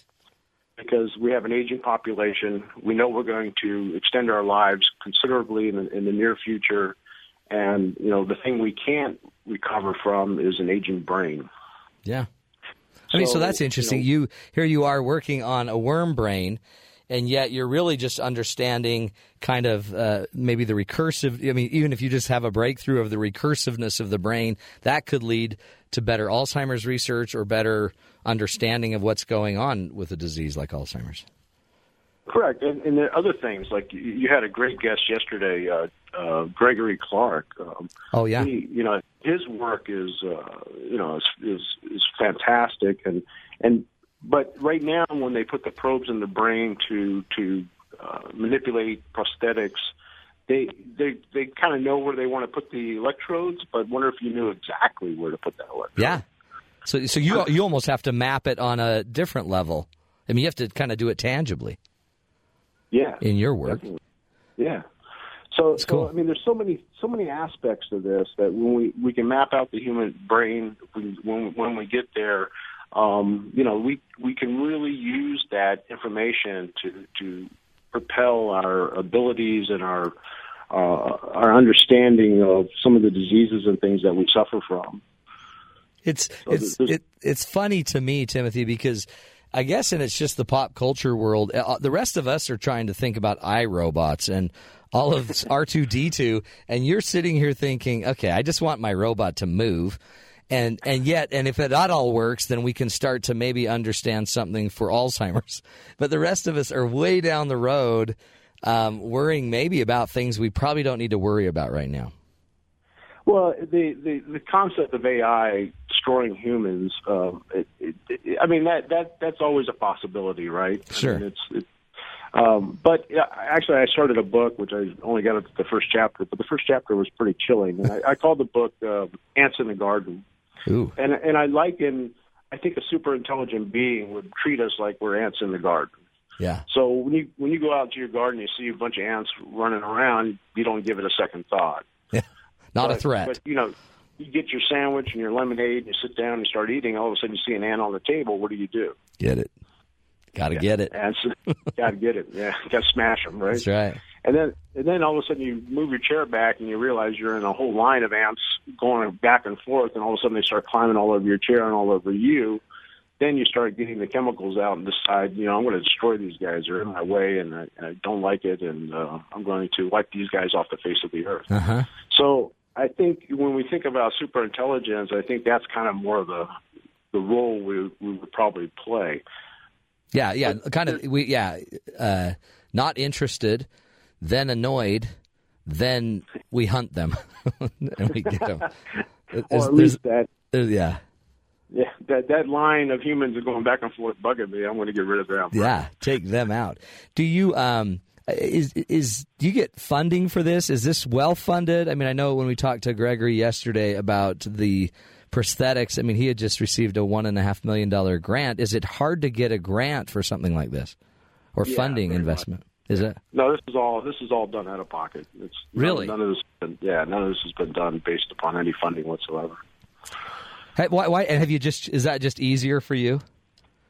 Yeah, yeah, and just you know, just just that's the way it works. I mean, I'm I'm I have a huge passion for this, so Yeah. I I don't care. You know, if I have to spend ten thousand dollars to do it, I'll I'll do it. Now, are are you a uh, are you uh, on faculty, or are you just somewhere, or No, I'm just an independent researcher. How cool is that? You're doing this. uh, Your is your family involved? Do you let your son take the robot out for a walk? well, it's really funny because we we're trying to figure out how could we sense food, right? Yeah. Oh yeah. How could you? So what we did is we decided we'd use the sound sensor. Oh. And and so what we did is I, I did is I created a certain threshold, decibel threshold. And so once once the robot heard a sound above that threshold, I would start activating the sensory neurons for food presence. Hmm. So, so it's fun because I'll, I'll have the robot like running around the house, for instance, and and um, and it's like a cat. I mean, it's just like having a cat at the house. I mean, when you think about it, you can't tell a cat what to do. No. And and but you can change the environment to make a cat do certain things like food and things like that. So so what's really funny is my wife will start. I whistle at it. Okay, so And it hears you. Does it? sound? Okay. So so my wife starts calling it, and it starts coming towards her. Of course, what's happening really is that the the sound threshold goes above, you know, the the, the decibel threshold, and starts activating the food neuron. So it starts coming towards her because it thinks there's food in front of it. Yeah. So That is crazy. I mean, you know, if, yeah. if she was, if that was a real worm, you know, that would be a really good horror movie. you know, you got a you got a worm about I don't know the size of an average dog, and it starts to just one whistle and it starts to consume people. I mean, that's uh, that, that's you've got to be kind of a fun guy to live with too, um, because you'll just you'll go tweak it. And could you? Is it is it Pavlovian in a way? Meaning, if it if it actually got fed, would it then? Oh, yours doesn't have a learning component yet because it doesn't lay down the sugar or whatever. What was it called? Uh, yours doesn't necessarily learn. No. So no. I, it's, already, you- it's already built in. yeah, yeah.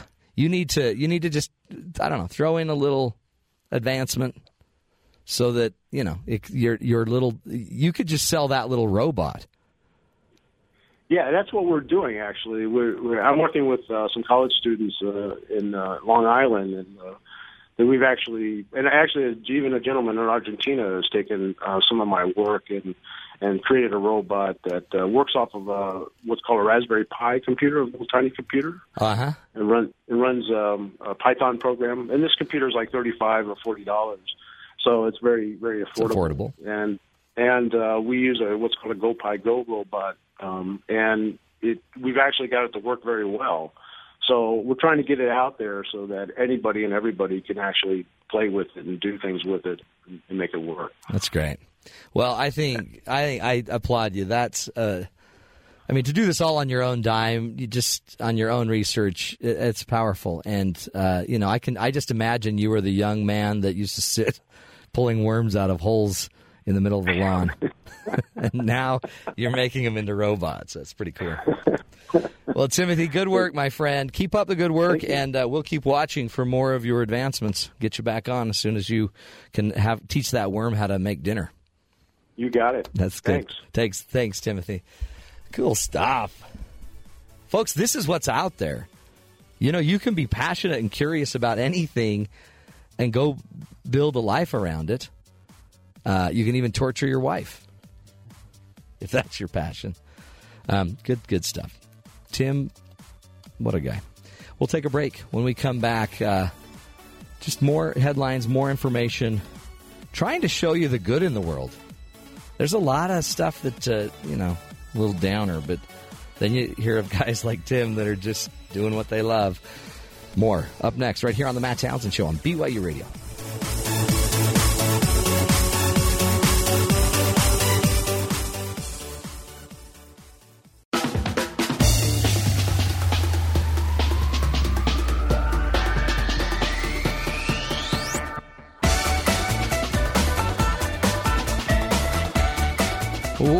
Welcome back, friends. It's about 50 past the hour. It's the Matt Townsend Show right here on BYU Radio.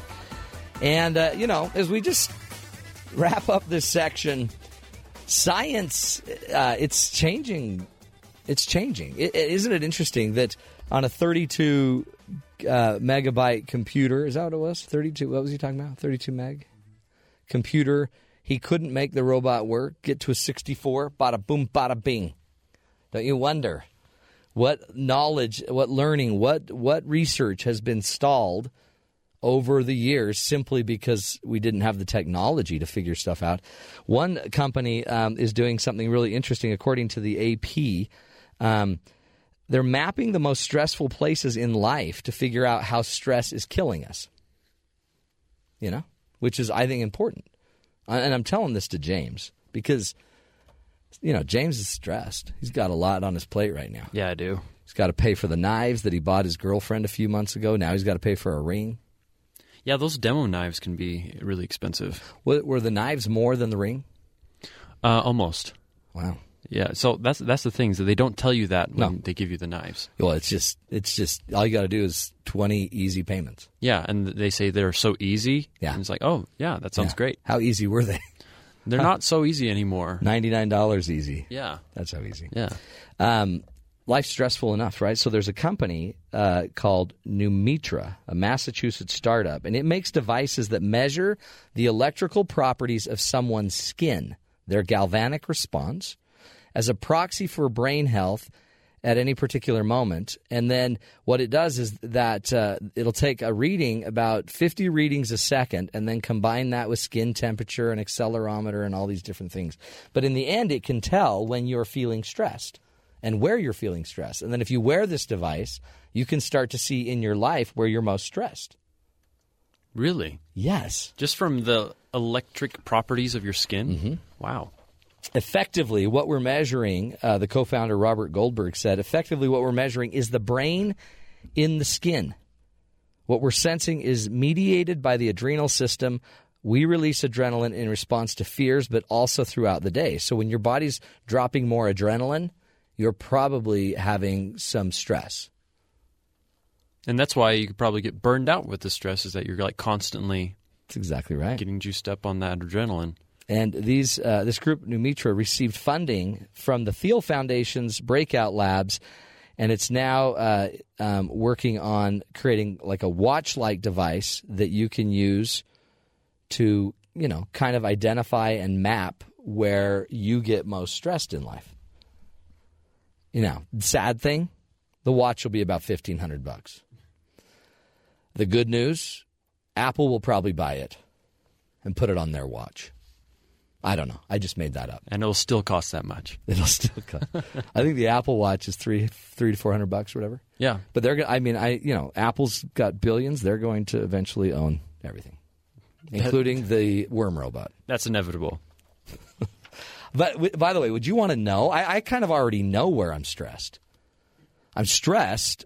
I don't need a watch to tell me. I've got underarms. My underarms will tell me when I'm starting to feel stressed. My lip will start to quiver. Well, that's the thing. That'll be it'd be interesting to see if there were places that you were unaware of that you're rele- releasing that uh, that adrenaline and Yeah. you didn't realize it.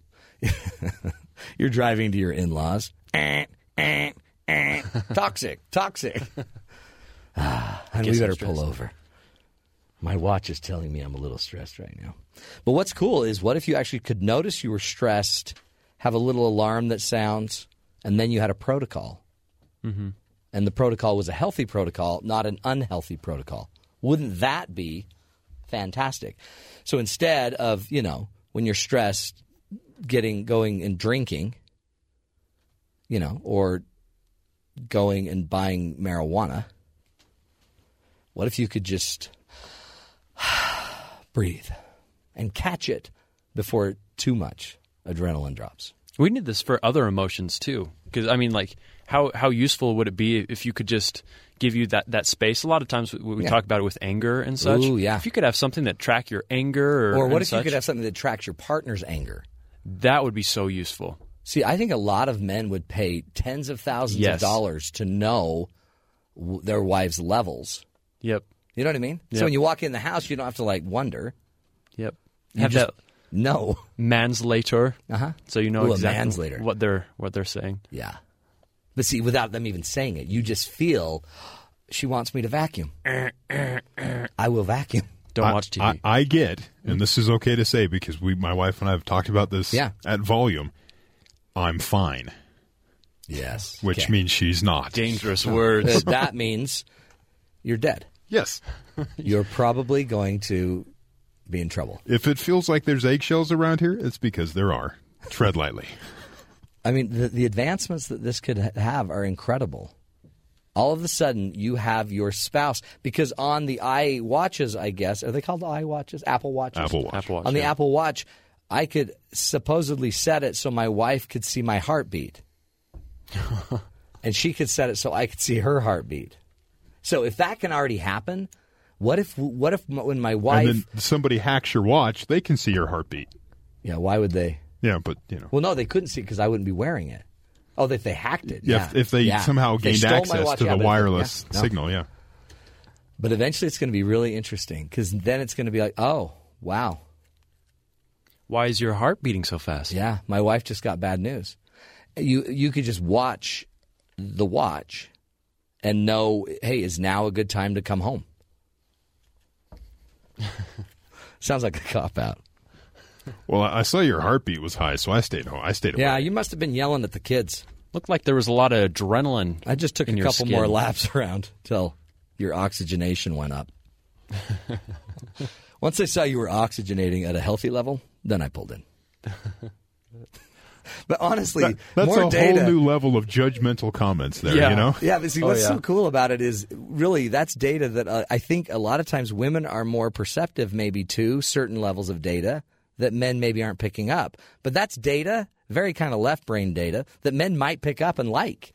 Like if you could track oxygenation, heart rate, temper or uh, uh, temperature, dilation of the eyes. I would need an app to take all that, analyze it, and then just tell me Translate she's it. mad. Yep. She's mad. And Do just not. give me like a mad face. Okay. or, you know, a happy face, you know? Yeah. So I guess uh, you don't want me to give you a back rub? No, I don't. Okay. I'll just go in my room. Don't want that either. Make dinner.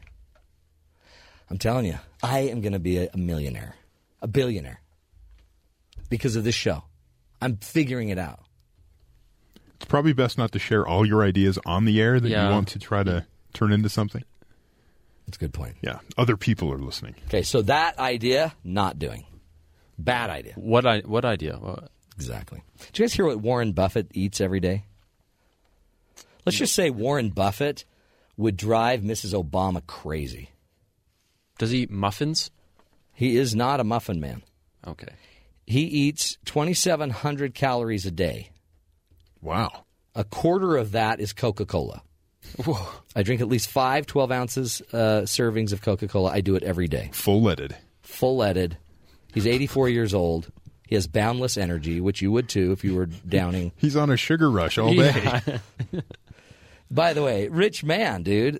He owns $16 billion in Coca Cola stock. No wonder he's drinking it. I wonder if he gets a discount.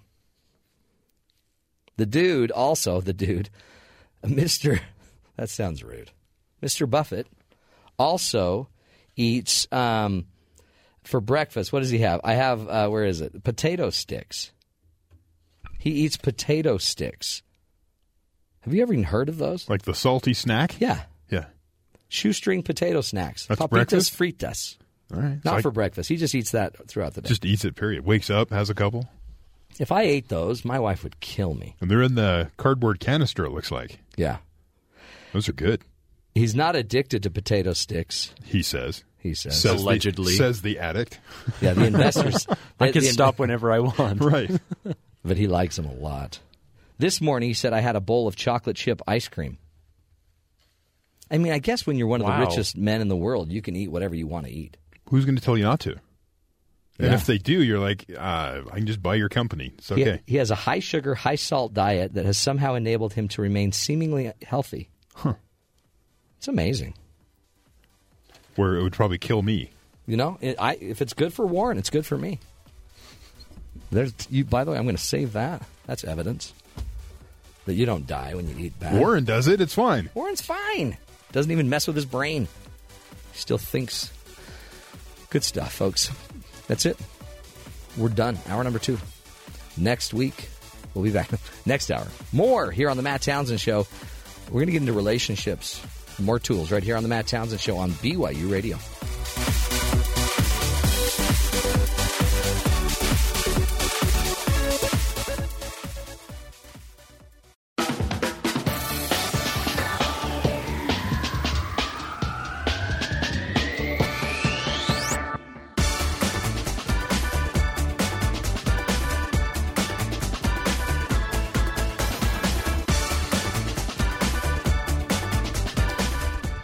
Morning, everybody. Welcome to the Matt Townsend Show.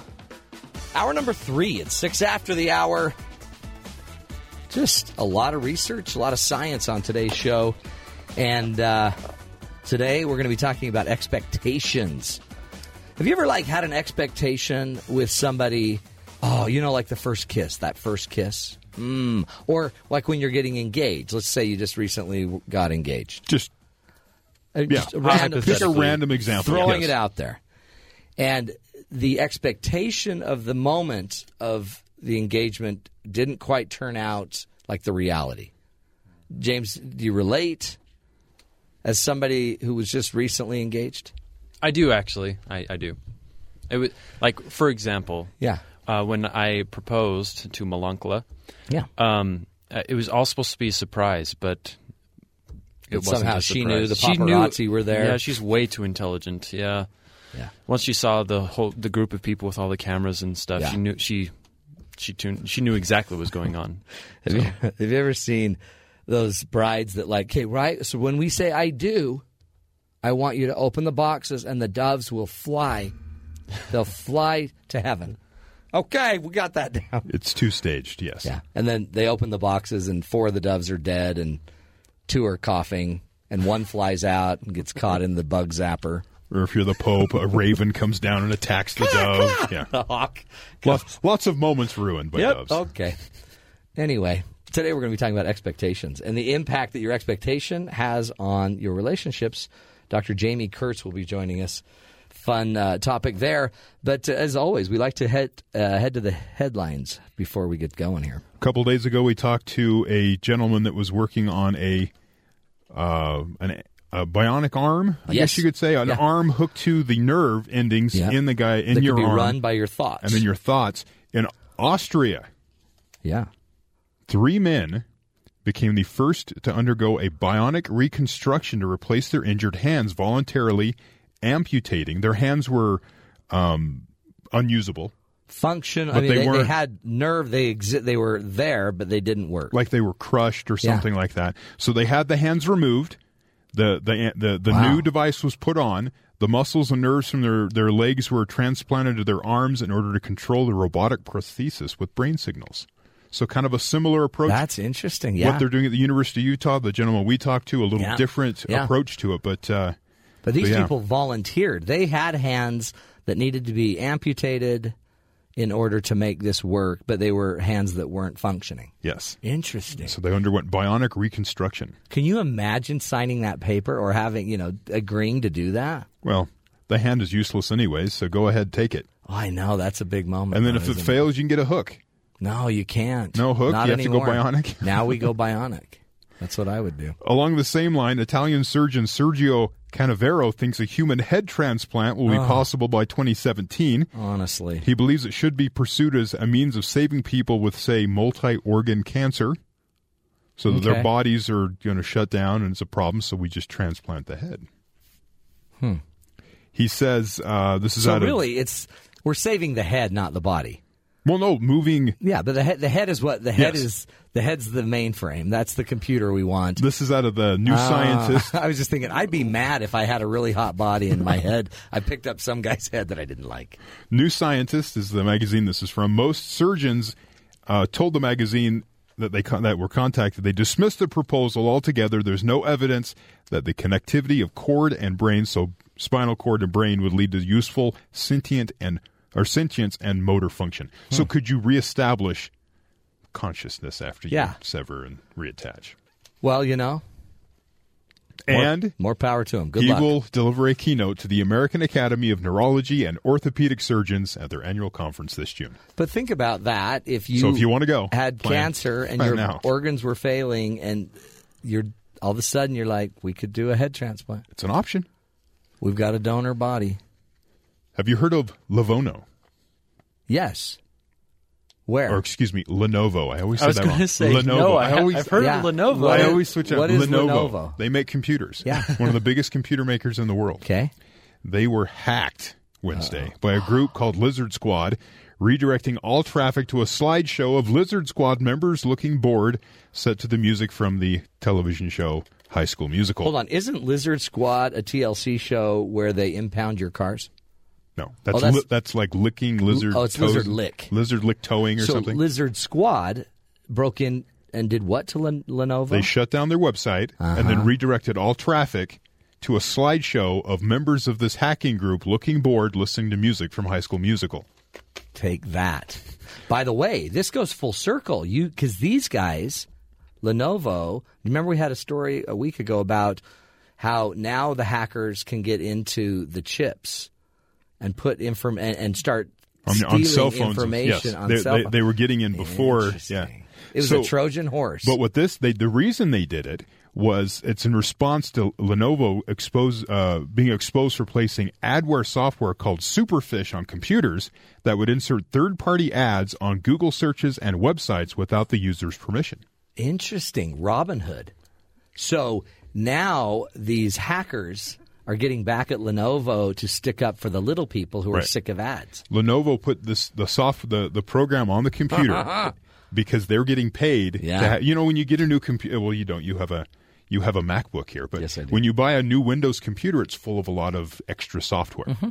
And it's all like trial basis, 30 days, that kind of thing. And the extra software was part of the Superfish, and it would go into a website and then take all the ads off and put their own ads up. How convenient. And by doing that, they have to compromise the internet security of your computer, which leaves it compromised if you, I don't know, decide to go to your bank and transfer Yeah. money. So Okay. that's Th- the reason that this is a big issue. So this goes to my point about net neutrality. Because you can do whatever you want, but there's going to be a room full of hackers that can do whatever they want. Well, and this is becoming more and more common. Uh, hacktivists. Yeah. Ooh. That they Hacktivism. Yeah, I mean, th- they they've been doing a lot of this. I mean, Anonymous is a huge proponent of of getting back, as it were, at big companies and people that are doing things they view are wrong. Vigilanteism Yeah. on the internet. Now, a few years ago, not the recent one with Yeah. Sony, but a few years ago, Sony had some problems. the PlayStation Network was was hacked and it shut down for a while. Uh, credit card information was Yeah, taken, yeah. and that was in response to something Sony did to try to stop people from pirating movies. And it was cool though because as someone who has a PlayStation, they gave me some free games to say sorry. So I was cool with it. See you, yeah. See, I don't give them my credit card, so that's fine. But But, they you- wanted to give me free video games, and I was happy. Well, so but maybe you owe a, a bit of gratitude to the hackers that brought Sony to its and honestly, knees. Sony kind of deserved to, to be punished because what they did was kind of a jerk move. See, this So- is an interesting thing where we, you know, these companies are big, like with net neutrality, all these big Comcast, Time Warner, all these big uh, internet providers, but it's, you know, there is a system that's even bigger than the FCC. And a side note: the recent Sony hack, they tried to do that again. Yeah. Here's some free video games. We're sorry. Not so good selection on that, so I don't feel Yeah. like they've really said sorry to me yet. They They need a better sorry. selection of games. Well, and th- this is kind of a weird dynamic too, though. Uh, just that, like, you feel like it's a good thing, but it's a bad thing. Yes. It's Yeah. scary Well, because yeah. these people can hack Well, and what do else could they do? anything. That's right. But at the same time, you feel like a kind of a Robin Hood situation Mm-hmm. where like they're standing up for the little guy. So it's kind of a weird dynamic See, between but the two. Robin Hood probably, you know, he a lot of people probably thought he was a jerk. yeah. Well, the people with money, yeah, absolutely. All the haves. Like you're taking my money. Wow. Oh, it's a cool world. It's changing, folks. Hey, uh, here's what we've got coming up. Um, we are going to be talking to Dr. Jaime Kurtz after this break. She uh, wrote a wonderful article about our expectations.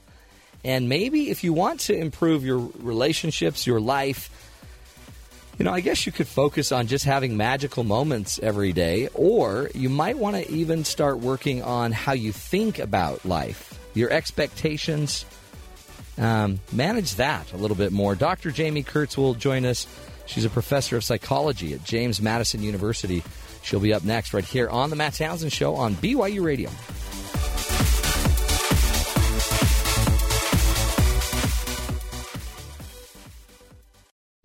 Welcome back, everybody, to the Matt Townsend Show. As we talk about, you know, relationships, it's one of my favorite things to do. I do it, uh, you know, when I'm not on the show. I also coach people. And we saw an article from Jaime Kurtz, uh, Dr. Jaime Kurtz, um, about this idea are we having fun yet? And a lot of times, what happens to us is we have an expectation of what's fun, what's going to be fun, and sometimes it doesn't live up to that. So we've asked Jaime to join us. Um, you know, whether it's a trip going to the Bahamas, whether it was your first kiss, whether it was getting through airport security, whatever it is. These uh, very magical moments also have a lot of expectations hanging on them as well. We've asked uh, Dr. Jaime Kurtz to join us. She's an associate professor of psychology at James Madison University. Dr. Kurtz, welcome to the Matt Townsend Show. Hi, pleasure to be here. Good to have you. By the way, when we were coming on the air, we were expecting uh, music to play, and it didn't. But see how we just handled the expectation. Um, so good to have you here. Talk about uh, the expectations in our relationships. It's it's a big deal, isn't it? Yeah, yeah, we can put a lot of pressure on ourselves to have a great time, especially if it's something, you know, we've invested a lot of ourselves in our time, our money, our effort. Um, we can really kind of rain on our own parade by Oh, yeah. constantly checking in with ourselves. Am I having fun yet? is this as good as is this as good as it possibly could be? That's so true. And um, yeah, and there's a lot of really interesting research coming out of not my research, but um, the lab of Iris Mauss, M A U S S, and June Gruber, and a couple other social psychologists who are raising the question of, you know, can we be too worried about being happy? There's so much pressure in our culture to always be having fun. You know, you ask somebody how they're doing, and they say, "I'm all right." I'm like, "Oh, what's wrong? What's wrong?" Yeah, what's wrong with you? um, you're supposed to say, "Oh, I'm awesome. I'm excellent." I have never been better. yeah. Yeah. But I mean, even a trip, like if you have a simple Mm-hmm. trip, a vacation with your kids, and you get to Disneyland and they're all tired because you traveled all week, I mean, all afternoon to get there, whatever, it could be so Mm-hmm. depressing for you that you don't even then have fun while you're at Disneyland or wherever. Right, exactly. Yeah, it's like you're paying for fun. What, what, where does this come from?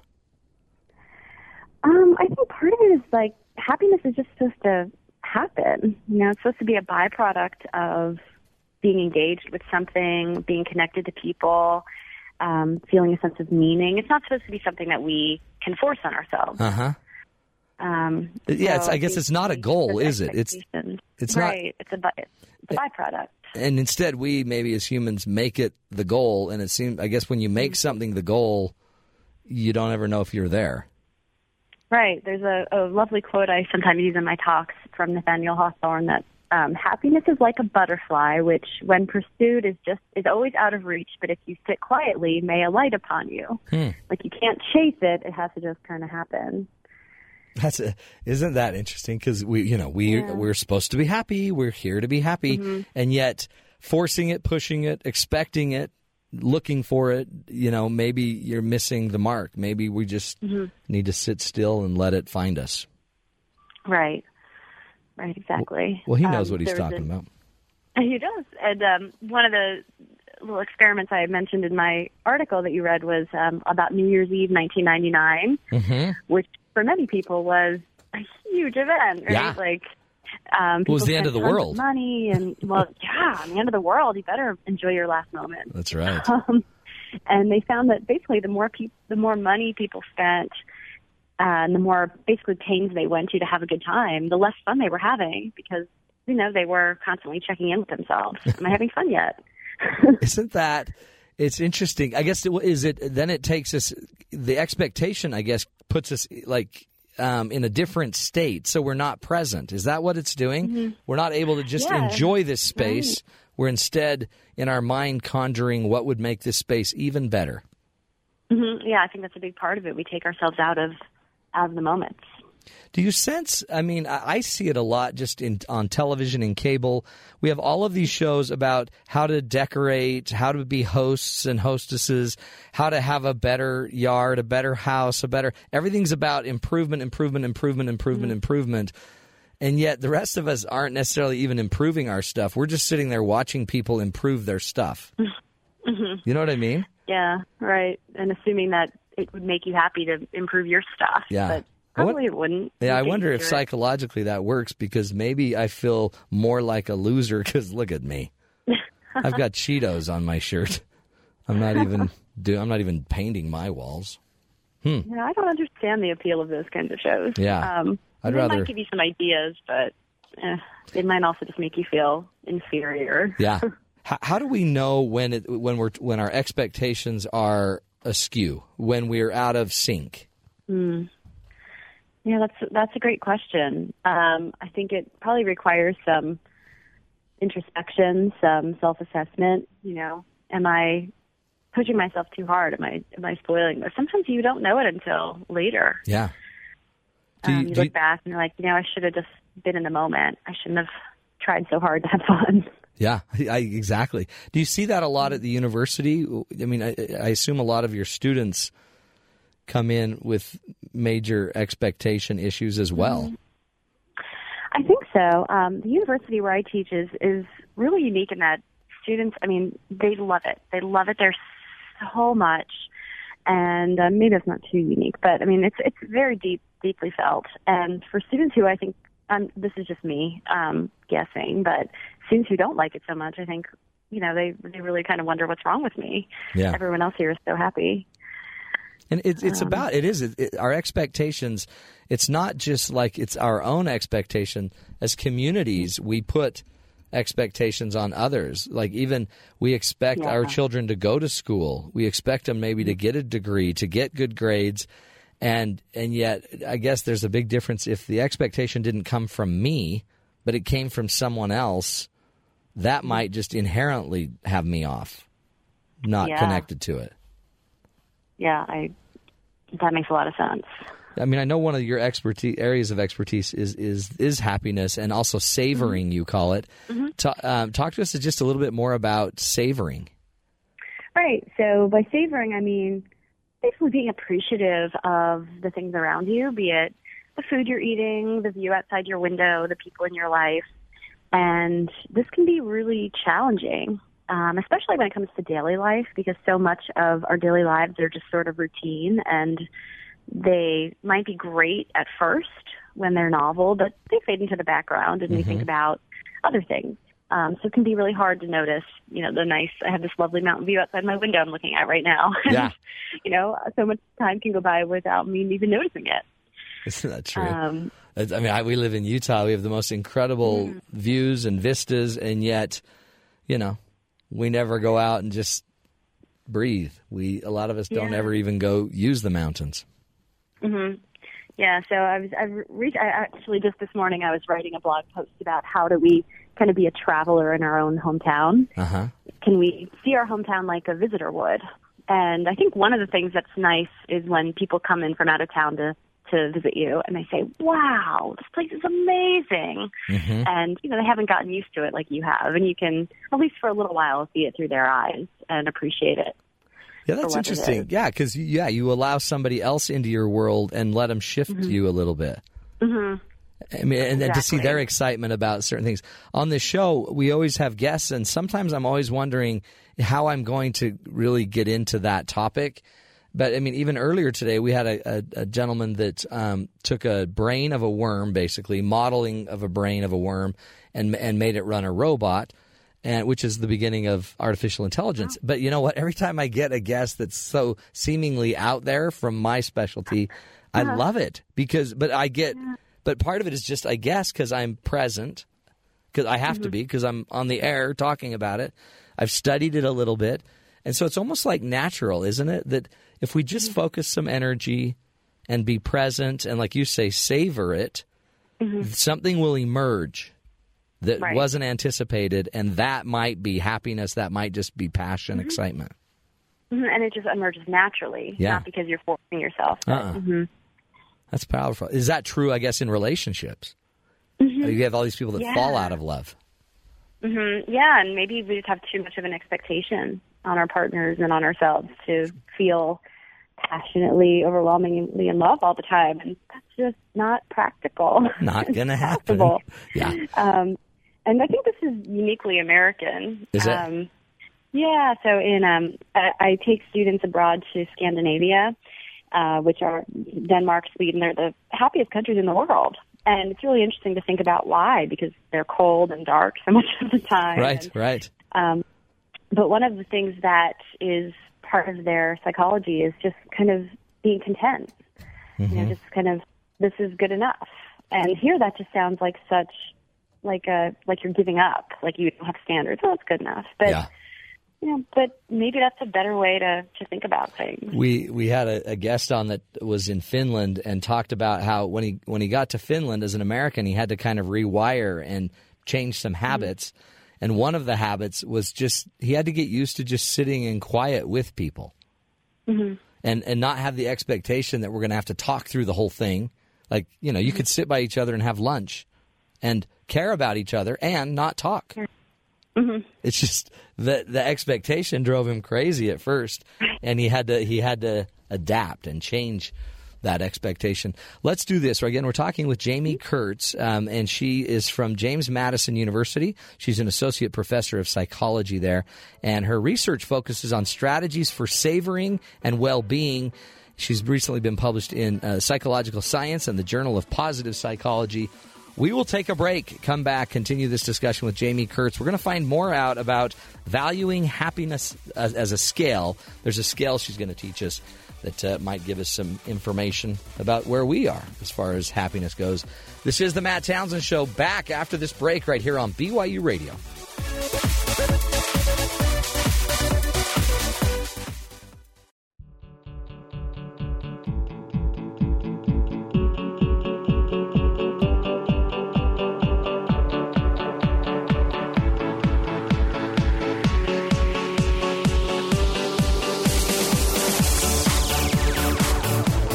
Welcome back, friends, to the Matt Townsend Show. Right now, we're talking about expectations in life, in your relationships, and, and how they impact your happiness. We have uh, joining us Dr. Jaime Kurtz, and Dr. Kurtz um, has been researching this as well, uh, happiness in general, but also uh, savoring the concept of just savoring certain moments. And she she wrote about um, expectations in um, an article called "Are We Having Fun Yet?" Dr. Uh, when when we talk about this with Dr. Kurtz, just know there, there's some really interesting positive psychology that's that's kind of at the root of some of this as well, and that's one of her areas of specialty at James Madison University in Virginia. Dr. Kurtz, welcome back to the show. Thank you. Talk about the happiness valuing happiness scale. What is that? This is a seven-item measure that Iris Mauss and her colleagues have created and it basically is testing the extent to which you, as a person, put all this excess pressure on yourself to be happy. So it's it's um, basically an individual difference. Some people do this a lot more than others. So it contains things like to have a meaningful life, I need to be happy most of the time. Huh. Do you agree with that? Do you disagree with that?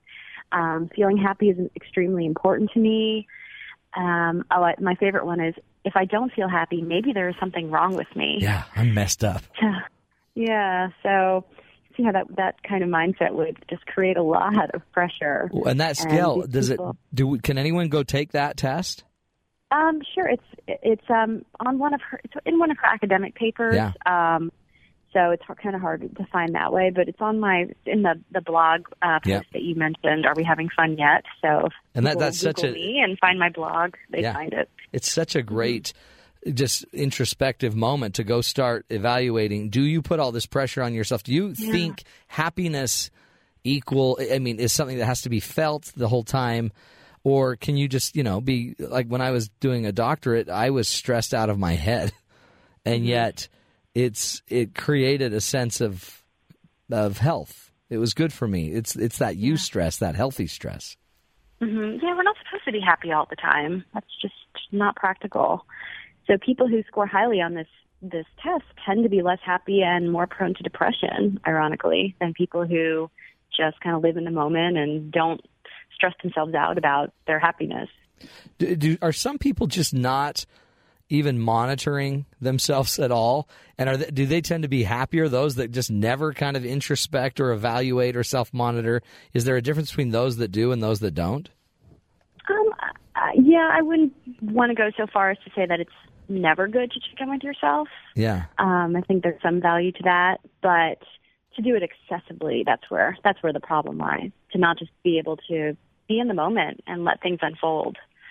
Um, so doing it every now and then is probably okay. Um, you know, do I do? Am I enjoying my life right now? Am I enjoying being with my partner? Um, is my job fulfilling? I think those are important questions to ask yourself, but not constantly throughout the day. Mm-hmm. Um, right. Is this learned behavior? I mean, is it? I, I can almost see you know, a mom that feels really pressured to mm-hmm. always be, you know, happy doing what's right and supposedly feeling happy, creating children that are stressed about being happy and is it is it handed down generationally? I bet it is. Yeah, I think it's part of our it's, it's culture bound. It happens more here than in other places. So I think that that suggests something that is taught to us instead of being hardwired into us. And yeah, being told, you know, you deserve all the best, you're special, um, you should be feeling good all the time is probably part of that. Yeah. I mean, I guess our advertising pushes it as well. I mean, you should be mm-hmm. everything.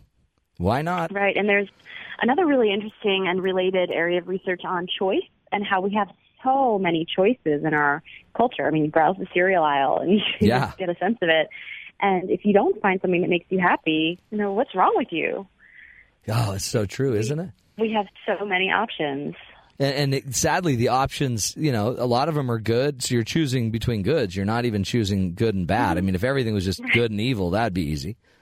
Instead, it's like right, good exactly. and really good and high fat good and low fat good. And mm-hmm. it's, and then um, you pick something and you can't help wondering, could there be something better out there that Mhm. I didn't choose? Yeah, it's it's it really is a it's a it's such a kind of a slippery concept because we all know we should be happy, and yet uh, the way you probably get there isn't through just you thinking about it or even you striving for it. It's probably when you lose yourself and in your passions and in healthy things and in life and in serving and meeting other people, then it probably appears.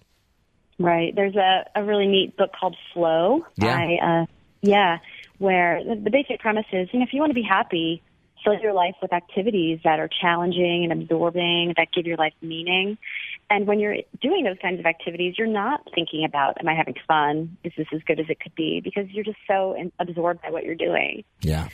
And that seems to be a nice, maybe, antidote to some of this pressure we put on ourselves. Yeah, and that that book um, by Mihaly Csikszentmihalyi, or however Mhm. you say Glad it. you said it not me. Yeah, he um, the, part of the key to the flow, right, is you have to be stressed. You, I mean, not stressed. You have to be challenged.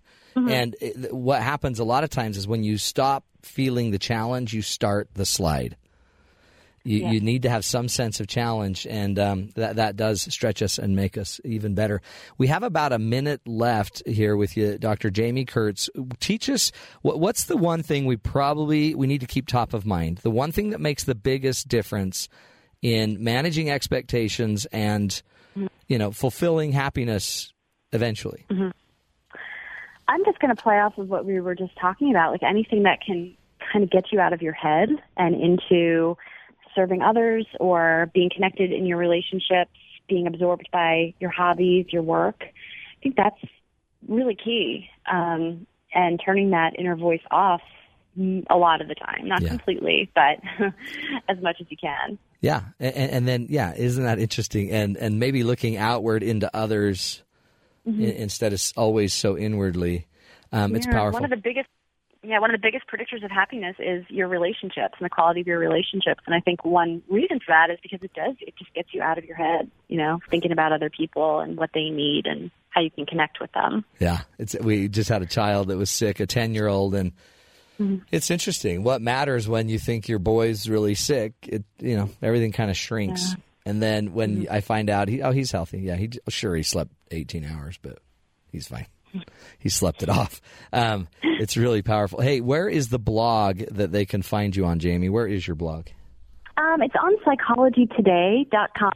So Yep. they have a they have a homepage, and then it's called Happy Trails because a lot of it is about is about travel. There you go. is my one of my passions. So Well, keep it up. Google my name, um, it would probably be on the first page of results. That's right. Jaime Kurtz, K U R T Z, and Psychology Today. Thank you so much for your work Yeah. and uh, sharing it with us.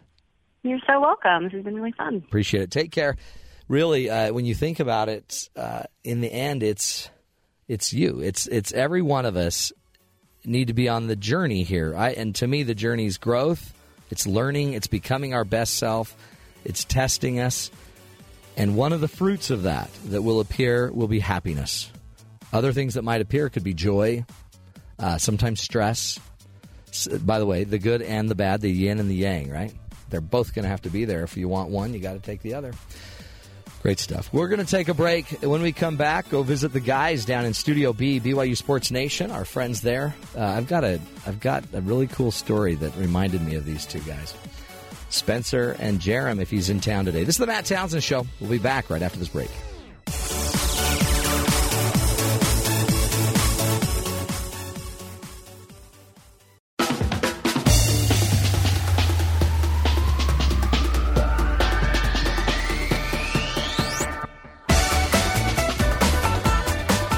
Welcome back, everybody, to the Matt Townsend Show.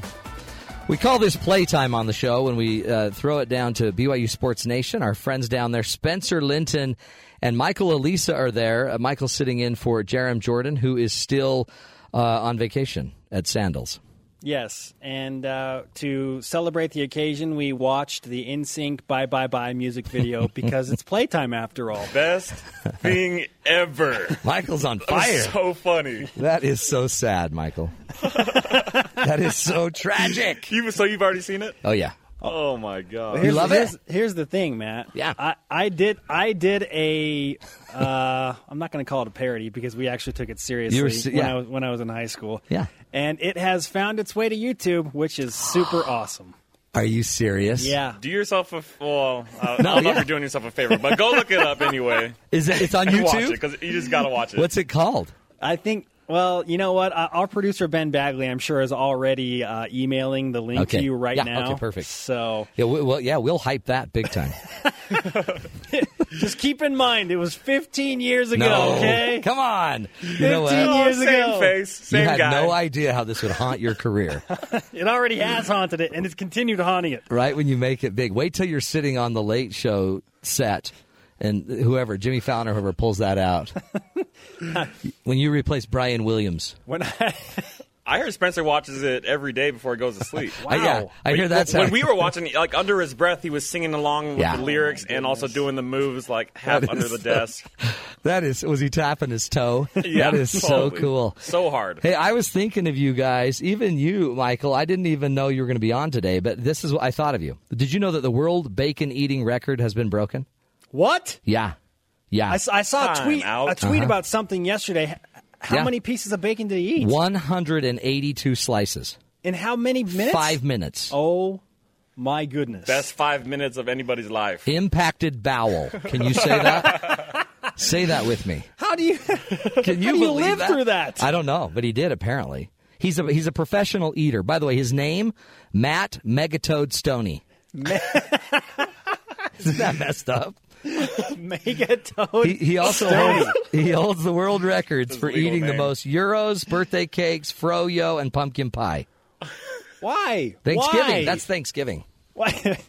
Why would you do that? Well, I mean, why would you do a parody of whoever you'd be? Oh, uh, Justin Timberlake. Is that You're right. That's yeah. That's the bigger Touche. question. Touche, Matt Townsend. Okay. Instead, you should go eat about 50 pounds of bacon. Tell you what, pitiful. though, that'd be the way to go. That's ridiculous. If you're gonna die, you're really. leave this world, do it after. Look, you eat that Michael, much Michael's bacon. in his post-football career now, so I know. technically, if you want to challenge that bacon-eating record, you can do something like I, that. I needed a cool nickname. Megatoad's taken, so I don't know what else I would, I would go try for. try try Michael Megaload Alisa. Oh, Mega Load. I thought it was Mega Toad. It was Megatoad. Okay, but well- we'll give you Megaload. Okay. If you well- eat if you eat 200 pieces of bacon, it's a megaload on board.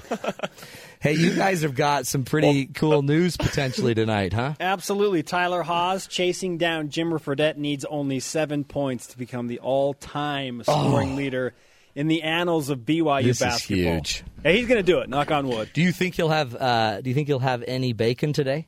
I don't think Tyler's going to eat any bacon today, but after he breaks the record, Yeah. he might uh, feel like eating some bacon. How cool is this? This is this is big. This is as peop- big as it gets. Yeah, I don't think people are really giving Tyler the credit that he deserves, and that's what our our topic about today is. Like, you know, every I think some people are are kind of ho humming it, but it's like, look, he he is going to become not just the all time leading scorer in BYU basketball history, but he has a chance to become one of the all time leading scorers in the history of the NCAA. Oh, I did not know that. Yeah. Yeah, he needs a nickname. Yes. And I, my thoughts, because he's the you know the quiet scorer, Yes. let's call him American Sniper. Oh, nice, Ooh. Pay a little homage. nice. Or Yeah. Gandhi shooter. There we go. Gandhi was quiet. Something like that. We're going to talk to uh, a seven time NBA All Star today, an NBA champion. His name is Jack Sikma, played in the late 70s. Cool. Bill Walton, Kareem Abdul Jabbar. He's going to call the game between BYU and Portland tonight. Oh, neat. We're going to get his take on how B- uh, BYU uh, uh, has what their chances are, for that matter, to make the NCAA tournament and to get his status on how Tyler's game potentially could translate to an NBA scene. Yeah, that's great. Uh, Just your gut feeling. Does it transfer? Does it translate? Anybody that can score consistently, I feel like there's a spot in the NBA on some Somewhere. team for them. Yeah. Yeah. He makes he makes a million free throws. He's really smart.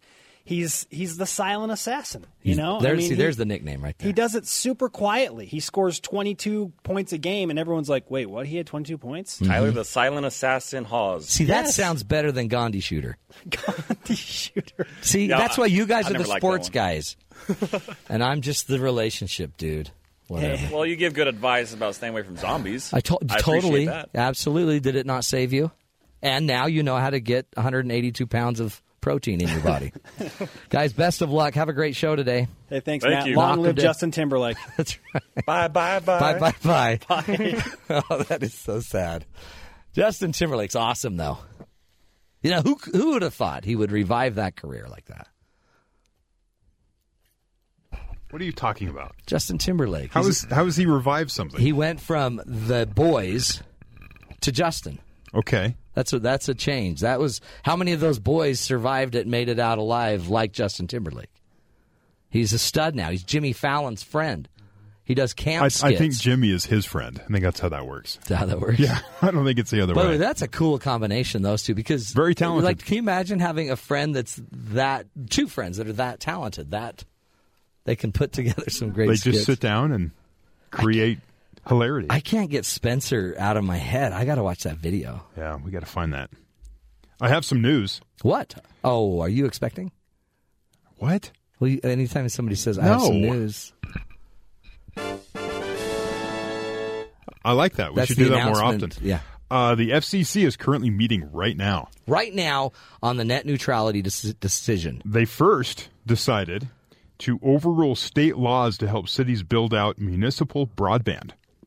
Overrule state laws, so that, so they're basically states were setting up laws to block cities from creating their own kind of city broadband network. Why are they doing that? Why not? Okay, so they're doing that though, and uh, they've already kind of passed that rule. So states and cities can't ban, they can't build their own broadband The states cannot stop cities from building. Okay, that's like, good. I like that. Like here in this area, Yeah, Google, Google- Fiber has come in. Yeah. And that's really what this has kind of come from is there's some lobbyists Mm-hmm. from some groups who don't like what Google is doing and they don't want this gigabit speed connectivity in, in homes. Interesting. And they want to be the ones to bring that in and they're the bigger, more traditional There you go. provider for that and Google's the new the new guy on the block with all the money who's coming in and uh, giving this out. Well, not giving it, but they're they're providing it for a lower rate than what others would want, and so they're forced to have yeah, to adjust this is prices. interesting because then you're competing with your government. These companies have to compete with the cities. Yeah. Huh. So it's But- interesting that But way. also, that would then provide the bandwidth because then, if your competitor is a city that doesn't have to make money per se, Mm-hmm. then they can they can open it wide open, and everyone else has to bring it in. And now the meeting has moved on to net neutrality. Oh, so they're talking about that right now. Can you imagine just some of the boredom in that room? The Yes. discussions about this that Do you watch? Do you ever watch C-SPAN for any reason?